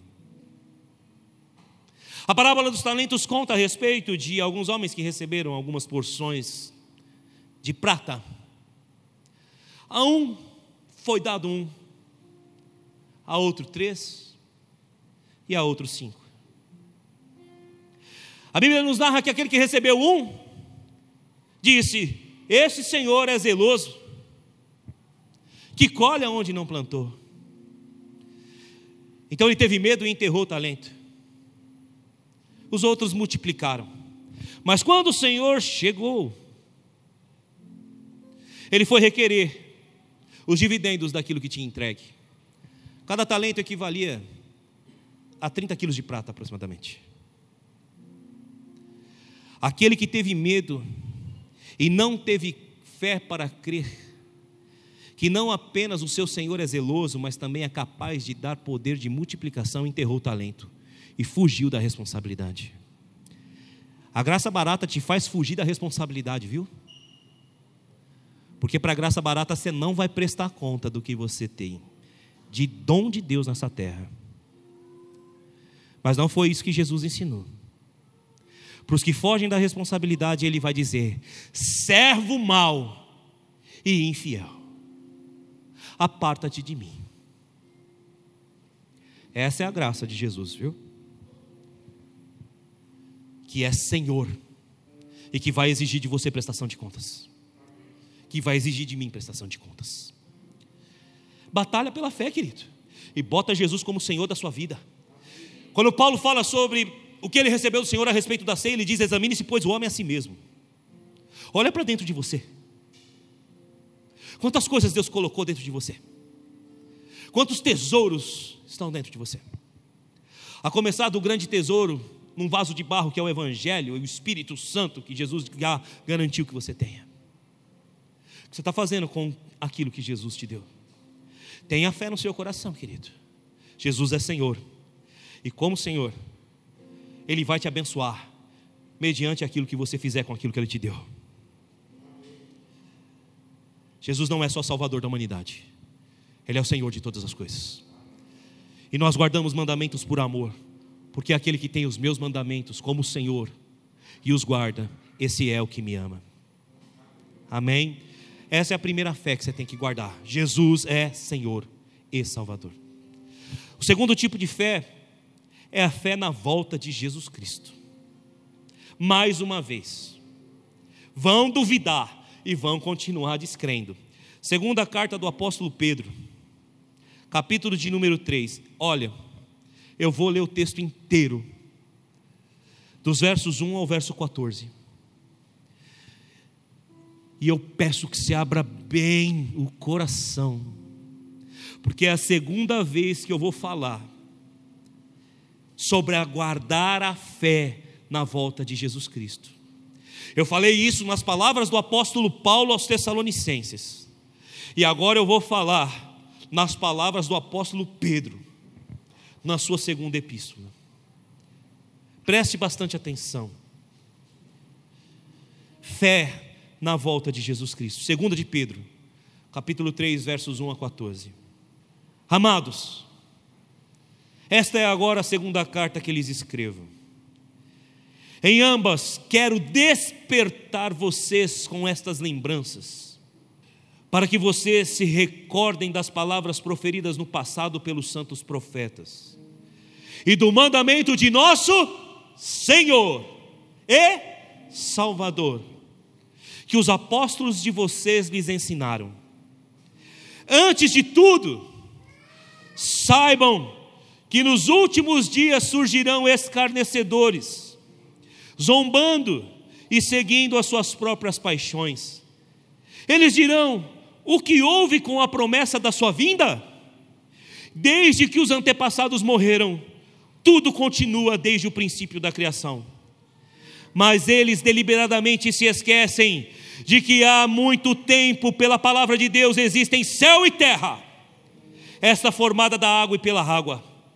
E pela água o mundo daquele tempo foi submerso e destruído. Pela mesma palavra, os céus e a terra que agora existem estão reservados para o fogo, guardados para o dia do juízo e para a destruição dos ímpios. Não esqueçam disto, amados. Para o Senhor, um dia é como mil anos, e mil anos como um dia. O Senhor não demora em cumprir a sua promessa, como alguns julgam. Ao contrário, Ele é paciente com vocês, não querendo que ninguém pereça, mas que todos cheguem ao arrependimento. O dia do Senhor, porém, virá como um ladrão. Os céus desaparecerão como um grande estrondo, e os elementos serão desfeitos pelo calor, e a terra e tudo que nela há será desnudada.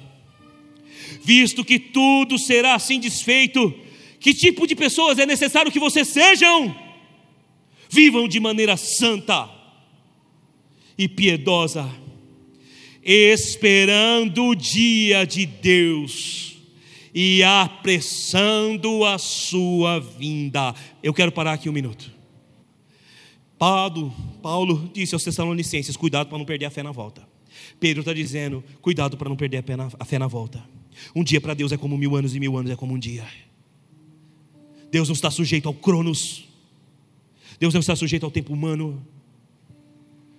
Deus é eterno. E eternidade não é o tipo de tempo, mas a ausência dele.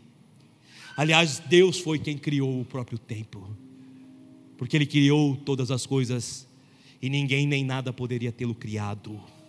Ele é o Alfa e o Ômega, o princípio e o fim, o primeiro e o último, o Autor e o Consumador da nossa fé.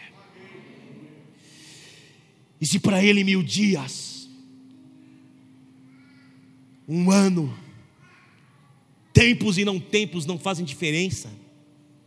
Os escarnecedores vão surgir, mas você, eu e todos nós temos que entender uma coisa: se ainda não aconteceu, é porque Ele é paciente, para que a tua família, que ainda não ouviu falar de Jesus Cristo, para que as nações no confim da terra tenham a oportunidade de ouvir do Evangelho de Jesus Cristo e não vão para o inferno.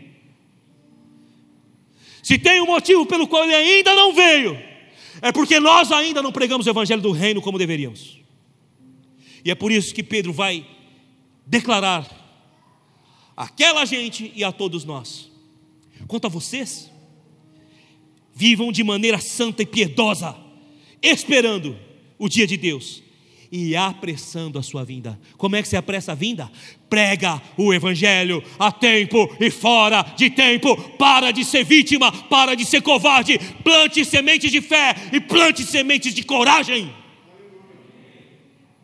Porque para guardar a vinda dele assim tem que ser. Você está entendendo? Diga amém. amém.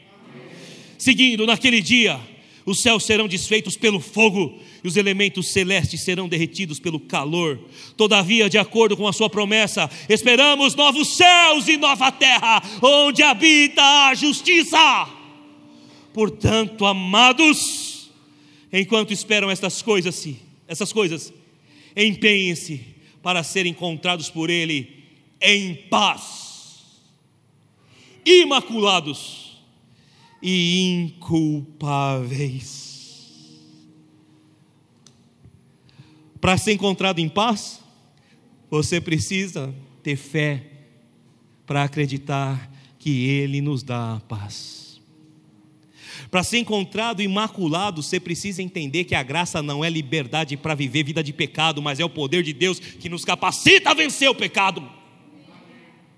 Para ser encontrado inculpáveis, você precisa se apropriar da justiça do sangue do Cordeiro de Deus que tira o pecado do mundo.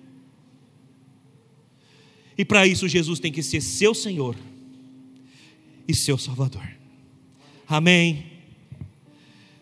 O último tipo de fé que você tem que guardar. A fé no poder sobrenatural de Deus. Amém. Eu não vou dizer que eu deixei o melhor por último porque o melhor é a volta de Jesus Cristo. Mas eu deixei algo para finalizar, para que você entenda que o que Deus tem para você é a salvação, é a volta de Cristo, mas Ele tem um poder sobrenatural para te fazer caminhar a vida abundante que Ele tem para você nessa terra. Amém. No Evangelho de Mateus, capítulo 17, verso 20, você não precisa abrir porque eu não vou ter tempo de ler você vai encontrar Jesus dizendo assim: aquele que tiver fé semelhante ao grão de mostarda, dirá aos montes: aparta-te daqui para colar, e não duvidar em seu coração. Este vai ver os montes sendo movidos. Amém? Diga assim: a semente de fé para viver o sobrenatural de Deus e a vida abundante nessa terra precisam de ousadia para que eu tenha fé no coração, para em nome de Jesus dizer aos montes que saiam da frente, porque em todas as coisas eu sou mais que vencedor. Amém. Quem tiver fé no coração e fé semelhante ao grão de mostarda, não duvidando, vai dizer aos montes. Dentro do contexto hebraico, montes representam coisas impossíveis de serem transpostas. E é por isso que Jesus usou isso. Se você tiver fé, semelhante a um grão de mostarda, ou seja, uma fé plantada numa terra fértil, aonde o mistério de Deus faz com que ela brote e cresça. Se você tiver essa fé e nela crescer, os montes não vão ser impossibilidades para você, enfermidades vão ser curadas, escassez vão terminar em prosperidade na sua vida.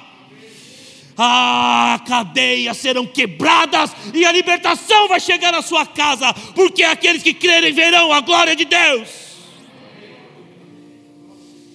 A fé que você precisa guardar nos dias de hoje é a fé do sobrenatural. Sim, queridos. Sim. Nós oramos com fé muitas vezes e pedimos uma cura que não vem. Sim. Nós oramos com fé muitas vezes e pedimos uma provisão que não vem.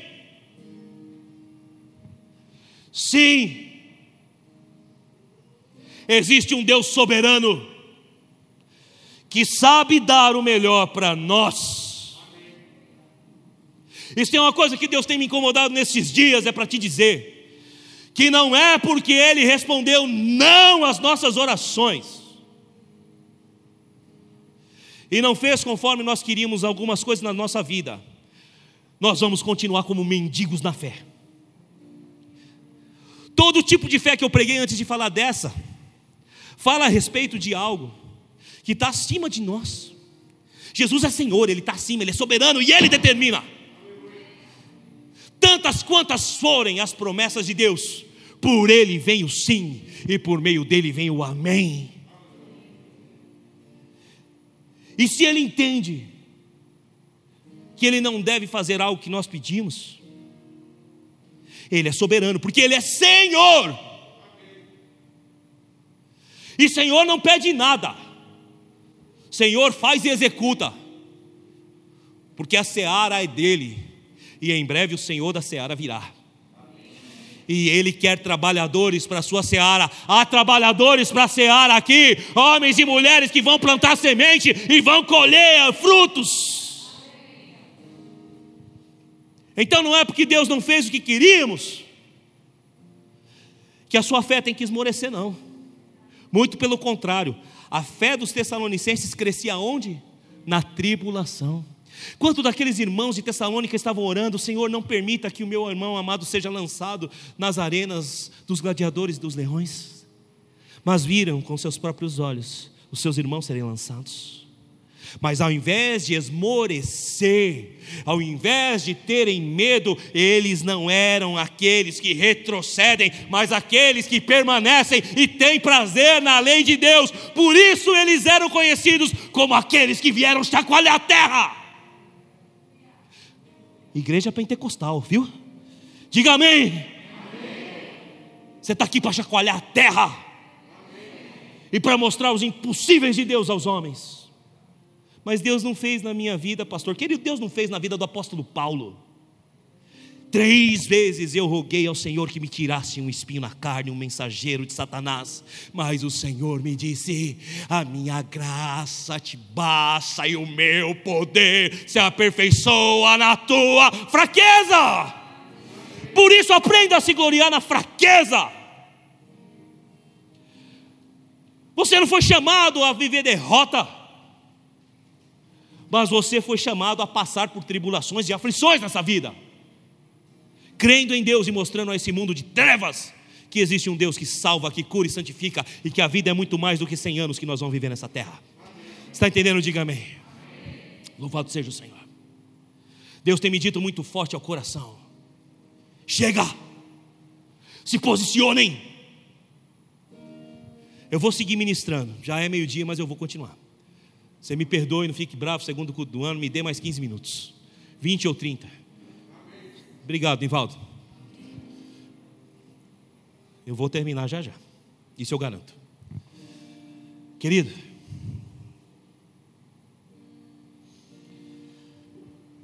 Deus começou no mês de outubro de 2021 a pintar alguns quadros nessa igreja. Como um grande artista que é.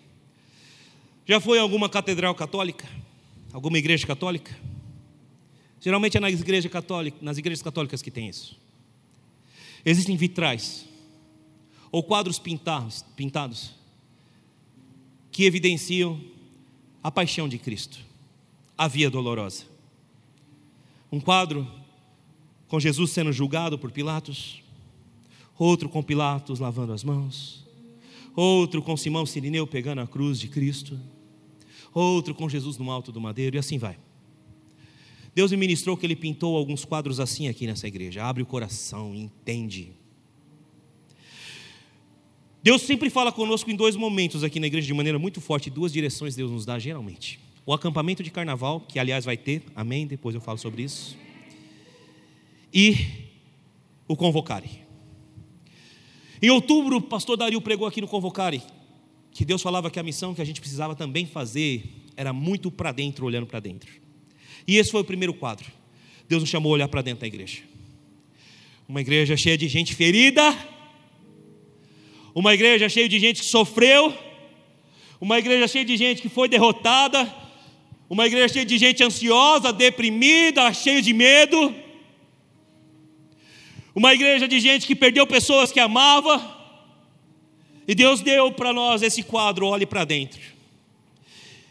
E pintou outro quadro, quando Ele me permitiu pregar quatro sermões sobre dentro, sobre a vida emocional de todos nós. E Deus pintou esse quadro de que Ele iria tratar a nossa alma, as nossas emoções, as nossas mentes, porque o nosso espírito já está santificado.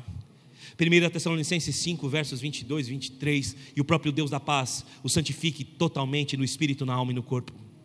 E Deus veio tratar a nossa alma, a nossa emoção, e Ele pintou um segundo quadro.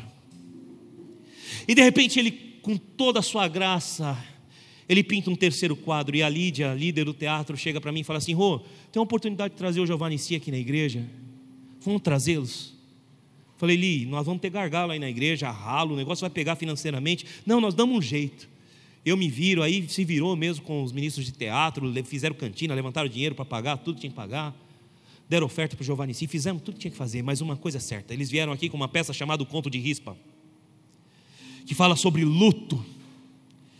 E Deus, como um artista maravilhoso, pintou aquele quadro e disse: O luto faz parte, como é que você se comporta em relação a ele? É o que vai fazer diferença na sua vida.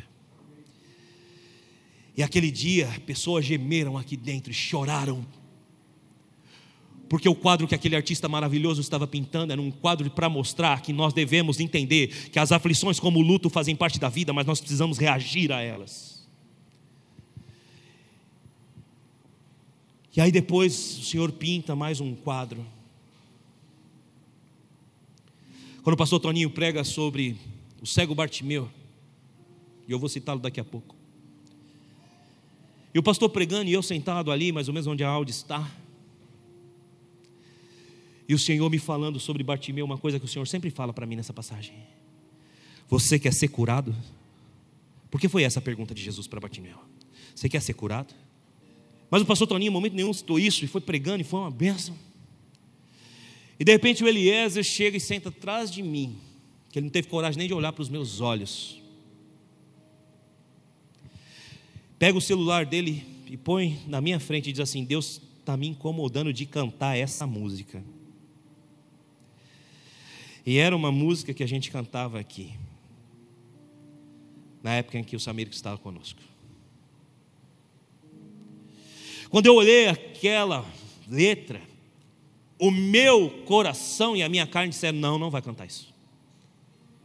Mas o meu espírito fez a seguinte pergunta para mim através do Espírito Santo: você quer ser curado? É necessário ter fé para ser curado, viu? É necessário ter fé para querer ser curado. E eu disse a Eliezer: toca. E mais uma vez nós rangemos os dentes, nós choramos. E esse artista, Criador do universo e de todas as coisas, pintou mais um quadro Primeiro, ele mandou olhar para dentro. Segundo, ele tratou as nossas emoções. Terceiro, ele mexeu na casca da ferida chamada luto. E quarto, ele veio e disse: Aquele que fez a ferida vai limpar a ferida se você permitir que ele limpe. Você quer ser curado? Quando Deus diz não, ele faz uma ferida na gente. Mas aquele que faz a ferida limpa. Aquele que faz a ferida cura. Quando nós oramos com fé e Deus diz não, ele não quer que nós abalemos na fé. Ele quer que nós cresçamos na fé, mas isso leva um tempo. Porque muitas vezes as nossas dores fazem com que a nossa fé diminua. E o inimigo usa aquilo para fazer com que nós caiamos. Mas o grande artista chamado Deus, ele disse: Chega de ferida, porque eu estou curando. Tem óleo e vinho para ser lançado na ferida de vocês. E aí, quando nós finalizamos o último culto do ano, a palavra do Senhor foi as primícias do amor. Amarás o Senhor, o teu Deus, de todo o teu coração. E esse maravilhoso artista pintou mais um quadro. Porque ao final do apelo no culto, uma criança, representando todas as crianças dessa igreja o ministério infantil. Um adolescente, representando o ministério dos teens, que tem feito diferença na vida desses adolescentes da nossa igreja. E um adulto, representando todo o corpo de Cristo. Três vidas vieram à frente aceitar Jesus. E sabe o que esse artista deu? Disse: Me ame acima de todas as coisas, porque vocês estão nessa terra para um propósito: salvar os perdidos da condenação do inferno. Essa semana, estudando para os meus sermões, tanto de sexta-feira quanto de hoje, eu achei o primeiro sermão que eu preguei em 2021.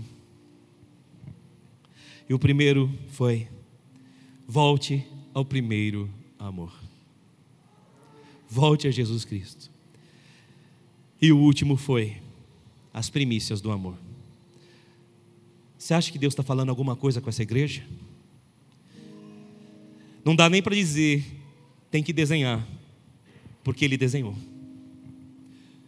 O primeiro quadro, nos chamando a olhar para dentro. O segundo quadro, tratando as nossas emoções. O terceiro quadro, arrancando a ferida do luto da gente. O quarto quadro, nos oferecendo a cura para essas mesmas feridas. O quinto quadro, dizendo: Para de adorar suas feridas e de lambê-las, me coloca como Deus acima de todas as coisas. E a gente abre o ano com esse mesmo Deus, nos convidando a plantar sementes de fé. Eu disse e volto a dizer: muita gente ainda não começou a colher nada de bom, porque não plantou nada de bom ano passado. E eu entendo que o ano passado foi um ano de muita dificuldade para plantar boas sementes. Mas a palavra que Deus nos deu foi: acabou o ciclo da colheita e iniciar outro na sua vida se você começar a plantar. O último quadro evidencia o fim do ciclo. A Deus sobre todas as coisas. E o convite de Deus é plante sementes esse ano. 2022 está aí. O que é que você vai plantar? Você tem que viver o sobrenatural, querido. Você tem que plantar sementes de fé para viver o sobrenatural. Porque ele pode dizer não, mas ele ainda é soberano e ele quer que você tenha fé que por meio dele vem o sim e também vem um amém para você viver o sobrenatural de Deus. Enquanto você estiver aqui nessa terra, você precisa guardar essas fés. A fé para crer que ele é Senhor e Salvador. A fé para esperar a sua volta e a fé para viver o sobrenatural de Deus nessa terra. E eu quero finalizar citando o texto de Hebreus, capítulo 11, verso 6. Sem fé é impossível agradar a Deus. Você não é apenas o filho amado de Deus, você foi chamado a agradá-lo e você precisa ter fé para agradá-lo. Amém.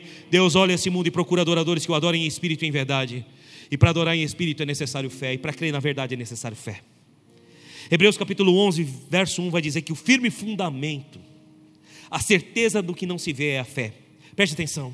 Fé é certeza. Mas onde está a certeza se eu não consigo ver com os meus olhos? Para te dizer sobre essa certeza, eu vou contar a história para você. De um homem falecido no ano de 2021, com 85 anos. Seu nome Paul Yong Cho.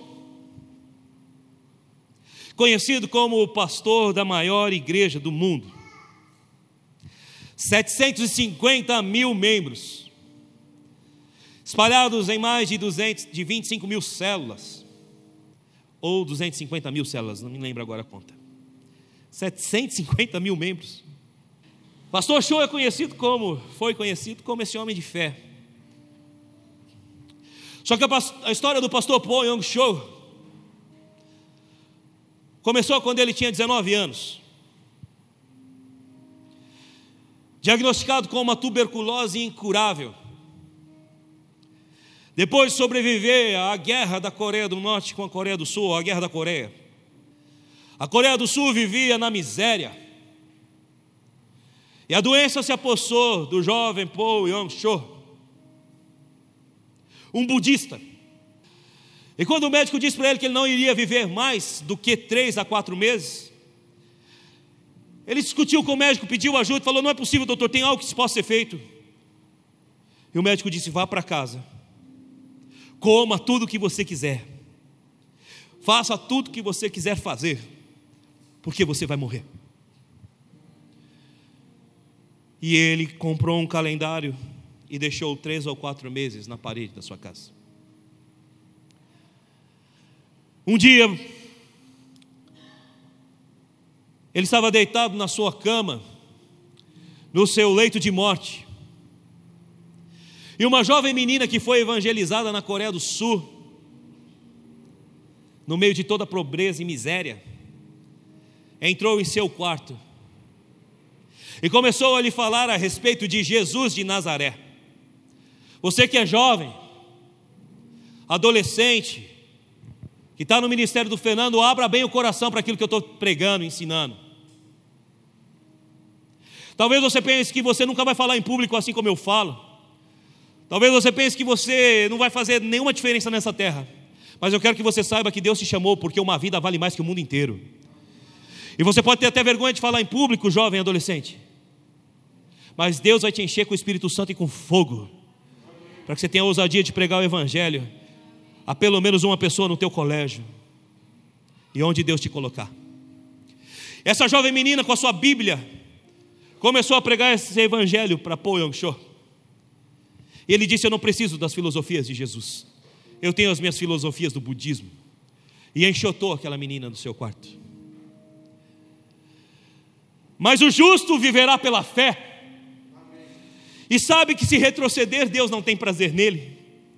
E aquela menina jovem, uma justa do Deus Altíssimo, voltou ao quarto do show e pregou o evangelho para ele. E ele a rejeitou novamente e novamente, e ela voltou dia após dia. Até que aquela menina com lágrimas nos olhos fez um apelo a ele: Você precisa de Jesus.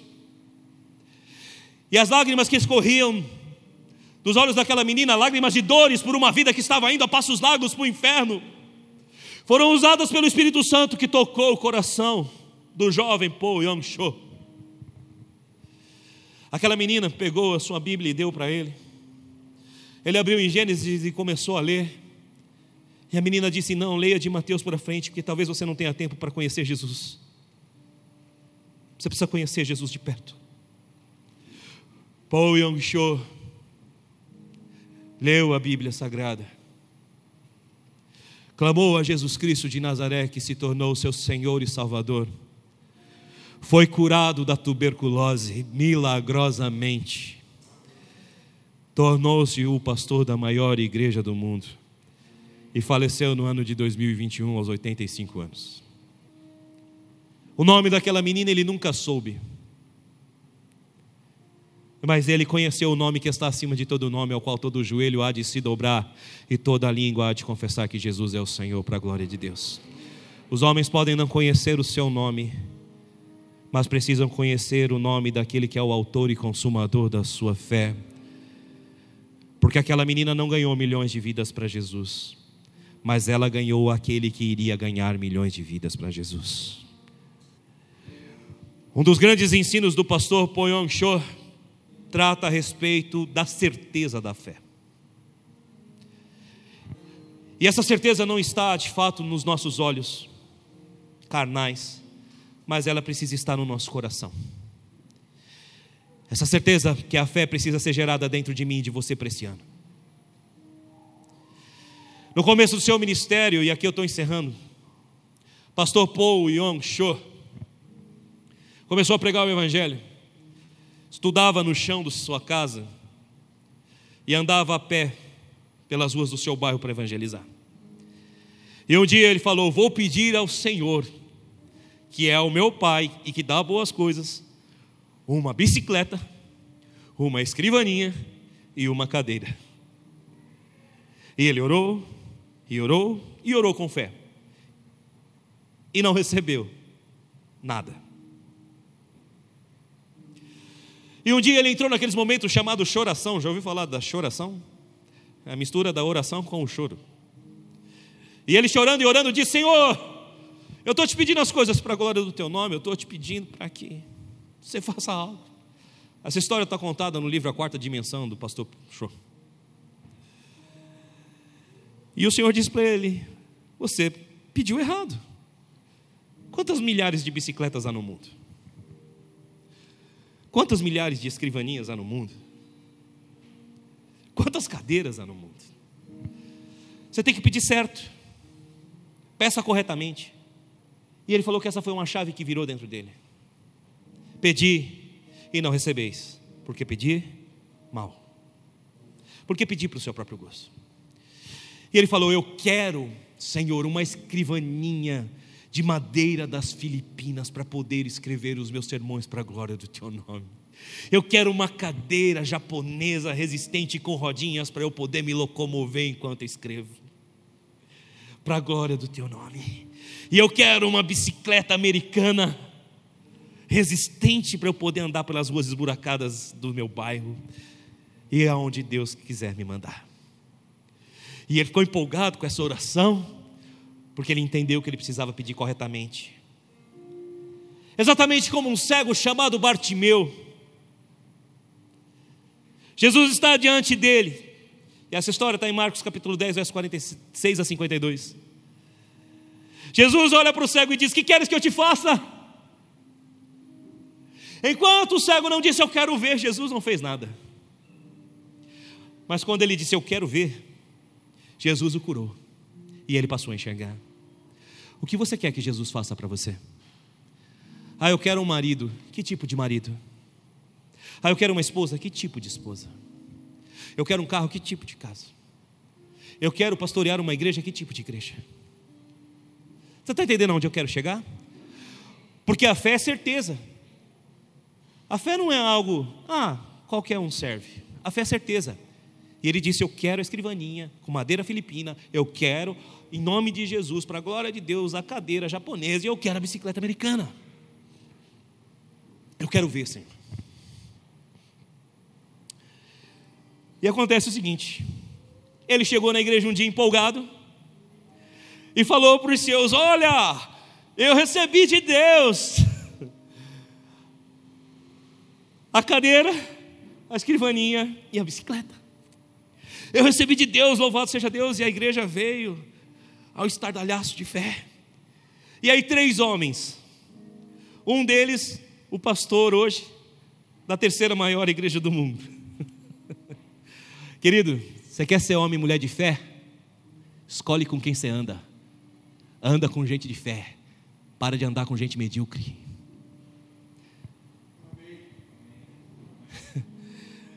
Esse cara que eu citei algum tempo atrás, Pablo Marçal, diz que 85% dos seus resultados vêm de network.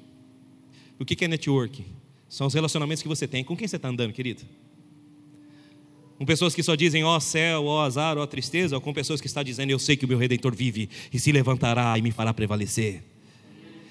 Agindo Deus quem impedirá, em todas as coisas sou mais que vencedor. Com quem você anda? Você não foi chamado para ser galinha, não, viu? Você foi chamado para ser águia. Mas se andar com galinha, vai cacarejar. E vai ficar olhando só para o chão. Mas se andar com águia, a palavra diz que os que confiam no Senhor renovarão as suas forças, como águia subirão e voarão. Você está entendendo? Diga amém. Estou falando de fé, querido. Estou falando de fundamento, estou falando de certeza. E aí aqueles homens empolgados falaram para o show: Show, nós vamos na sua casa ver o que você ganhou de Deus.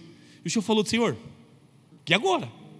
Porque está tudo dentro de mim. Eu tenho fé, e fé é certeza, eu tenho certeza, mas ainda não. O que, que eu faço? E ele os levou para casa. E quando chegou lá, os homens falaram: Onde estão as coisas que você ganhou? E ele falou: Está aqui. Não, está aqui aonde? Dentro de mim, está aqui. Ele já me deu, já é meu. Tudo que Jesus conquistou é meu direito, é minha herança, porque eu sou filho de Deus. Ele falou assim: como assim está dentro de você? Você está grávido de uma bicicleta, de uma escrivaninha e de uma cadeira? Você está grávido? E aí, para esse que é o pastor da terceira maior igreja do mundo, o show teve uma iluminação do Espírito Santo, que é aquilo que eu gostaria que você entendesse aqui, como iluminação do Espírito Santo. Essa é a experiência do pastor Pyong Show, então não, não podemos fazer doutrina em cima da experiência de ninguém. Amém? Mas ele falou sobre um tipo de certeza que é inegável. E ele disse para esse homem: Quando você estava sendo gerado no ventre da sua mãe, você já existia? Ou só passou a existir quando nasceu? Ele falou: Claro que eu já existia quando eu estava sendo gerado no ventre da minha mãe. Eu já era um feto, um bebê, eu existia lá dentro. Então você não veio a existir depois que nasceu? Não, eu já existia lá dentro. A certeza que você precisa ter é no coração, Jesus disse. Aquele que tiver fé como um grão de mostarda, não duvidando em seu coração, dirá ao monte: Aparta-te daqui para colar. A criança é gerada dentro da mulher. A certeza, a firme convicção daquilo que você está esperando que Deus faça para você, precisa ser gerado dentro de você, porque assim como um bebê existe dentro do ventre da sua mãe, tudo que você tiver fé já vai existir dentro de você, e o seu Deus é o Deus que chama a existência as coisas que não existem, como se elas existissem. Deus chama de dentro de você todas as coisas que você tiver fé, fé para tomar posse no dia de hoje e ao longo de 2022. Você está entendendo? Diga amém. Essa é a certeza de Hebreus capítulo 11, verso 1. A certeza está dentro, a certeza está na mente, a certeza está no coração e a certeza está acima de tudo no espírito. É dentro, e é lá que você precisa plantar sementes de fé para que você tenha um 2022 com uma colheita abençoada, em nome de Jesus. Sementes de vida abundante, semente de fé, é o que Deus te chama para viver nesse ano de 2022. E se você crê, você diga glória a Deus, se ponha de pé e receba a palavra do Senhor com um forte aplauso e alegria no seu coração. Feche seus olhos, por favor. Quero orar com você. Senhor, nós nos rendemos à tua palavra. Nós estamos aqui mais uma vez para prostrar os nossos corações diante de ti. Nós lançamos fora mais uma vez toda a semente de incredulidade Senhor, eu já passei 25 minutos, quase meia hora de hoje, e eu já tirei dos teus filhos o tempo do domingo de descanso deles aqui, mas eu espero que em nome de Jesus, tudo que foi pregado aqui não sejam palavras jogadas ao vento, mas sejam palavras do Deus vivo que tem compromisso com a Sua palavra, porque a Sua palavra não volta vazia, ela vai cumprir o propósito para o qual ela foi lançada, e eu profetizo uma igreja cheia de fé, cheia de esperança, para viver a vida abundante que o Senhor tem, em o nome de Jesus. Feche seus olhos, fale com Deus. Peça ajuda para Ele, cresça na fé, em nome de Jesus. Para mais informações, acesse www.igrejaprojeto4.com.br.